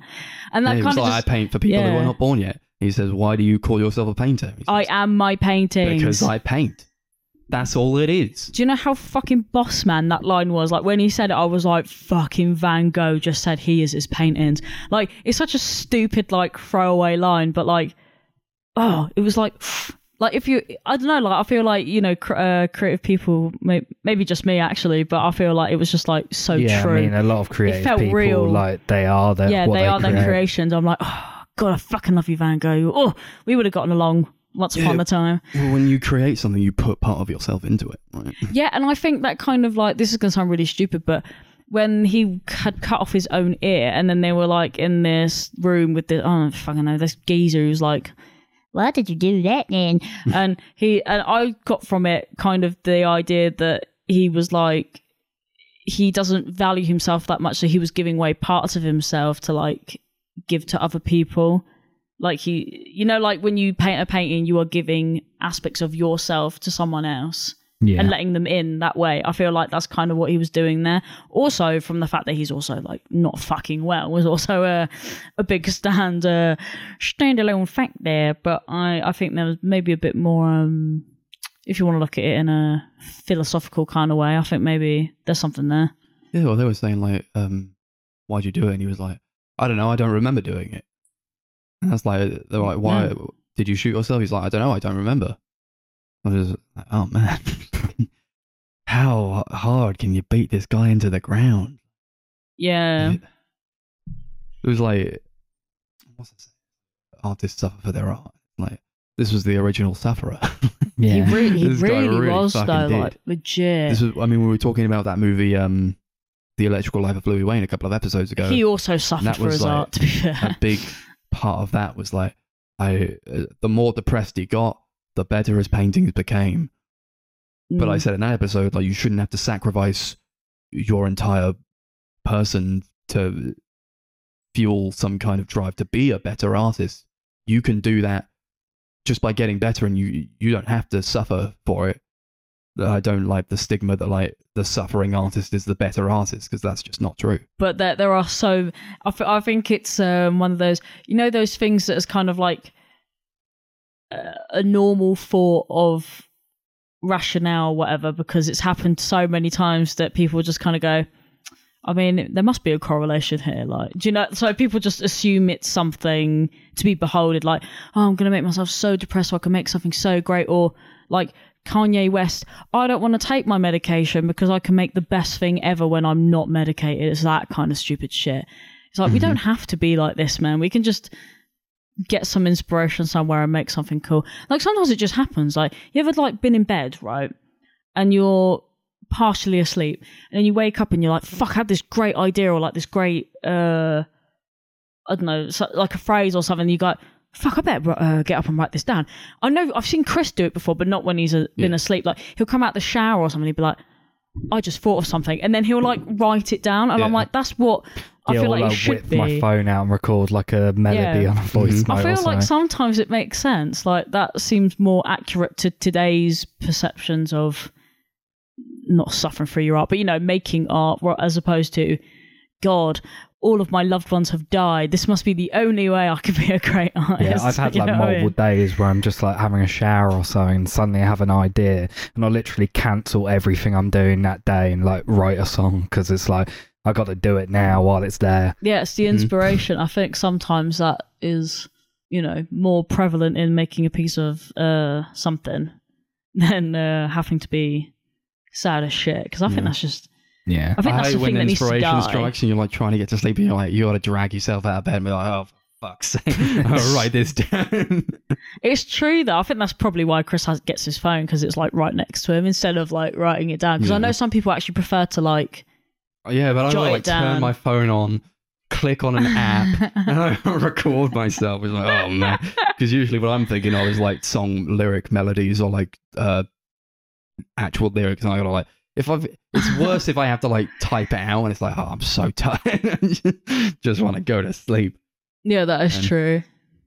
uh, one part that really hit me, where it was like, it was like right at the end, and it was um this book that he had drawn like so many drawings in to give Oh, to his friend. pad. Yeah. They just chuck it on a shelf, and then this uh, title comes up at the end where it says 126 years later, the drawings in the book were found. I was like, that fucking killed me. Yeah, they like, found "Oh, them in 2016. sake. These people who Yeah. like he drew that for them, and they didn't even get it in the end, and like, and it wasn't even found until 126 years later. That's fucking insane. Oh, it Yeah, was it's so crazy. upsetting. I mean, yeah, it's actually really sad. I mean, I guess the only good thing to come from that is that it was found, if that makes sense. Like, could you imagine, like, it just like getting destroyed and no one had ever seen Yeah. it? Like, I feel like that that's like crazy. it just to makes me. you wonder how much more of his work is out there that There's hasn't probably been loads, probably discovered. tons. Well, think about it. If we're finding stuff on the back of canvases, there's pro- like I, I was, I'm telling you guys, Yeah, if there's we're probably s- like thousands of mm-hmm. paintings. If Like, we're still discovering his stuff in 2022. Like, yeah, there's thousands of almost them. I like- think. But who's gonna like scratch away at fucking Starry Night That's to the see thing, what no- was under that? You know, nobody's gonna do that. No, no one should do that. To be honest, I would love to see the Starry Night in person, Oh yeah, but it's all the way at the MoMA. yeah. I I would really love to go wanna all see these different in other yeah, countries. I want to go to the Van Gogh Museum in Amsterdam. Yeah, that'd be cool. Yeah. I'm actually more surprised that the Amsterdam Museum doesn't have the Starry Night, but the MoMA does, and I don't Yeah. get that. Yeah, when I went to Amsterdam, I think my grandparents went to the Van Gogh Museum and we went to Anne Frank House instead. That's fucked up.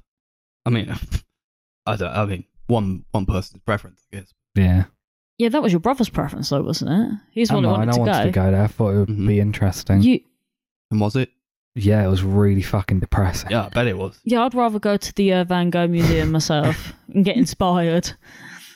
But then I feel again, that's depressing in a different way. Uh, yeah, but yeah, and then again, uh, remember we're not going to take away these uh, historical uh, things that we need to go and see because they were real and they were fucking horrible. But come on, Yeah. I'd rather go to the Van Gogh Museum. Let's be I wasn't real. into art at that point, so No, to be fair, I don't think I've never not been into art. Yeah, I've been going to like Tate and the Tate Modern since I was a kid. I I really love those. I love like, the Tate. Those of I like, really art do. galleries. I try to go whenever I can.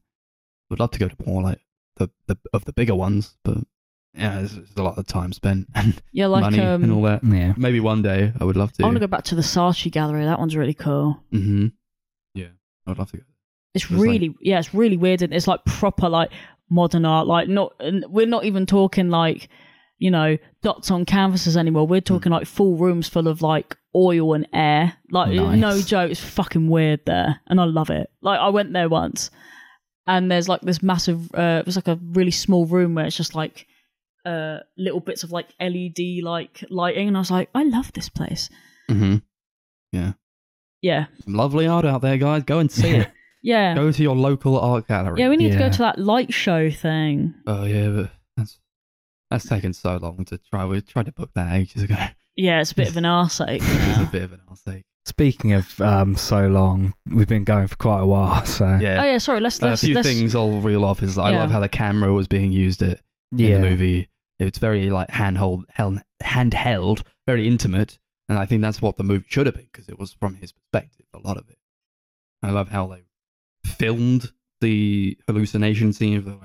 They like, angle the camera over his face, and he would like look up at the sky. And all these images would like flash on the screen. And I just thought that's the way to do it. You know? And I said when we were talking about um, Louis Wain biopic, if you're going to make a movie about an artist, it has to be arty. And this was fucking insanely arty. yeah, definitely. The cinematography was like off the charts. Mm. Off the fucking charts. It was so lovely to look So- at. Yeah, so many It was like lovely a window. colours. And they filmed it in such a way where it was like you're looking through a window. That's what I kind of got. I felt it. like I was like looking at a Van Gogh painting the whole time because they have the Mhm. similar color palettes Yeah. of just like yellow, blue, Yeah. green.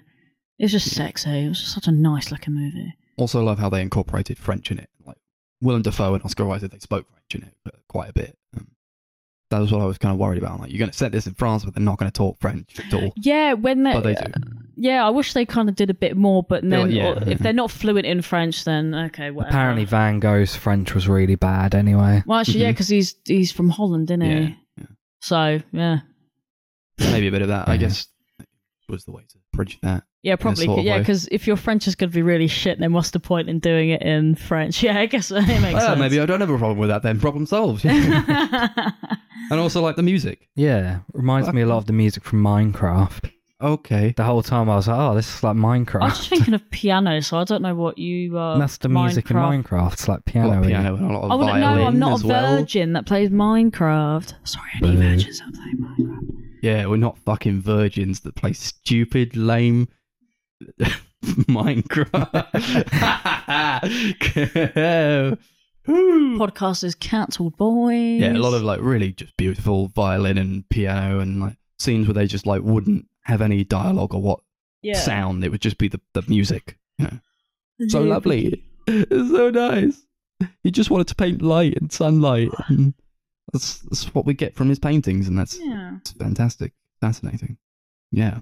Should we rate Yeah. Mixed Melsons. mix mel mix? You said it first. You said it. You made that up, and Yeah. you don't even know what how it is. You don't even know how how even what it is even. Yeah, you're right. yeah, yeah. I really liked this movie. I thought it was really interesting. Um, really well made. Great acting. Just an interesting portrayal of this famous character. I think. Give it like seven mixed Meltons out of ten. you, he doesn't even have to say it over, and I love that. Uh, I'll cap it off with a lovely quote that he said. He said, "There's a lot of destruction and failure at the door of a successful picture." Identify that. I identify with that a lot. I think. Um, I'll give it eight mixed Melsons out of ten. Nine mix Melsons. Yeah. Become a bee.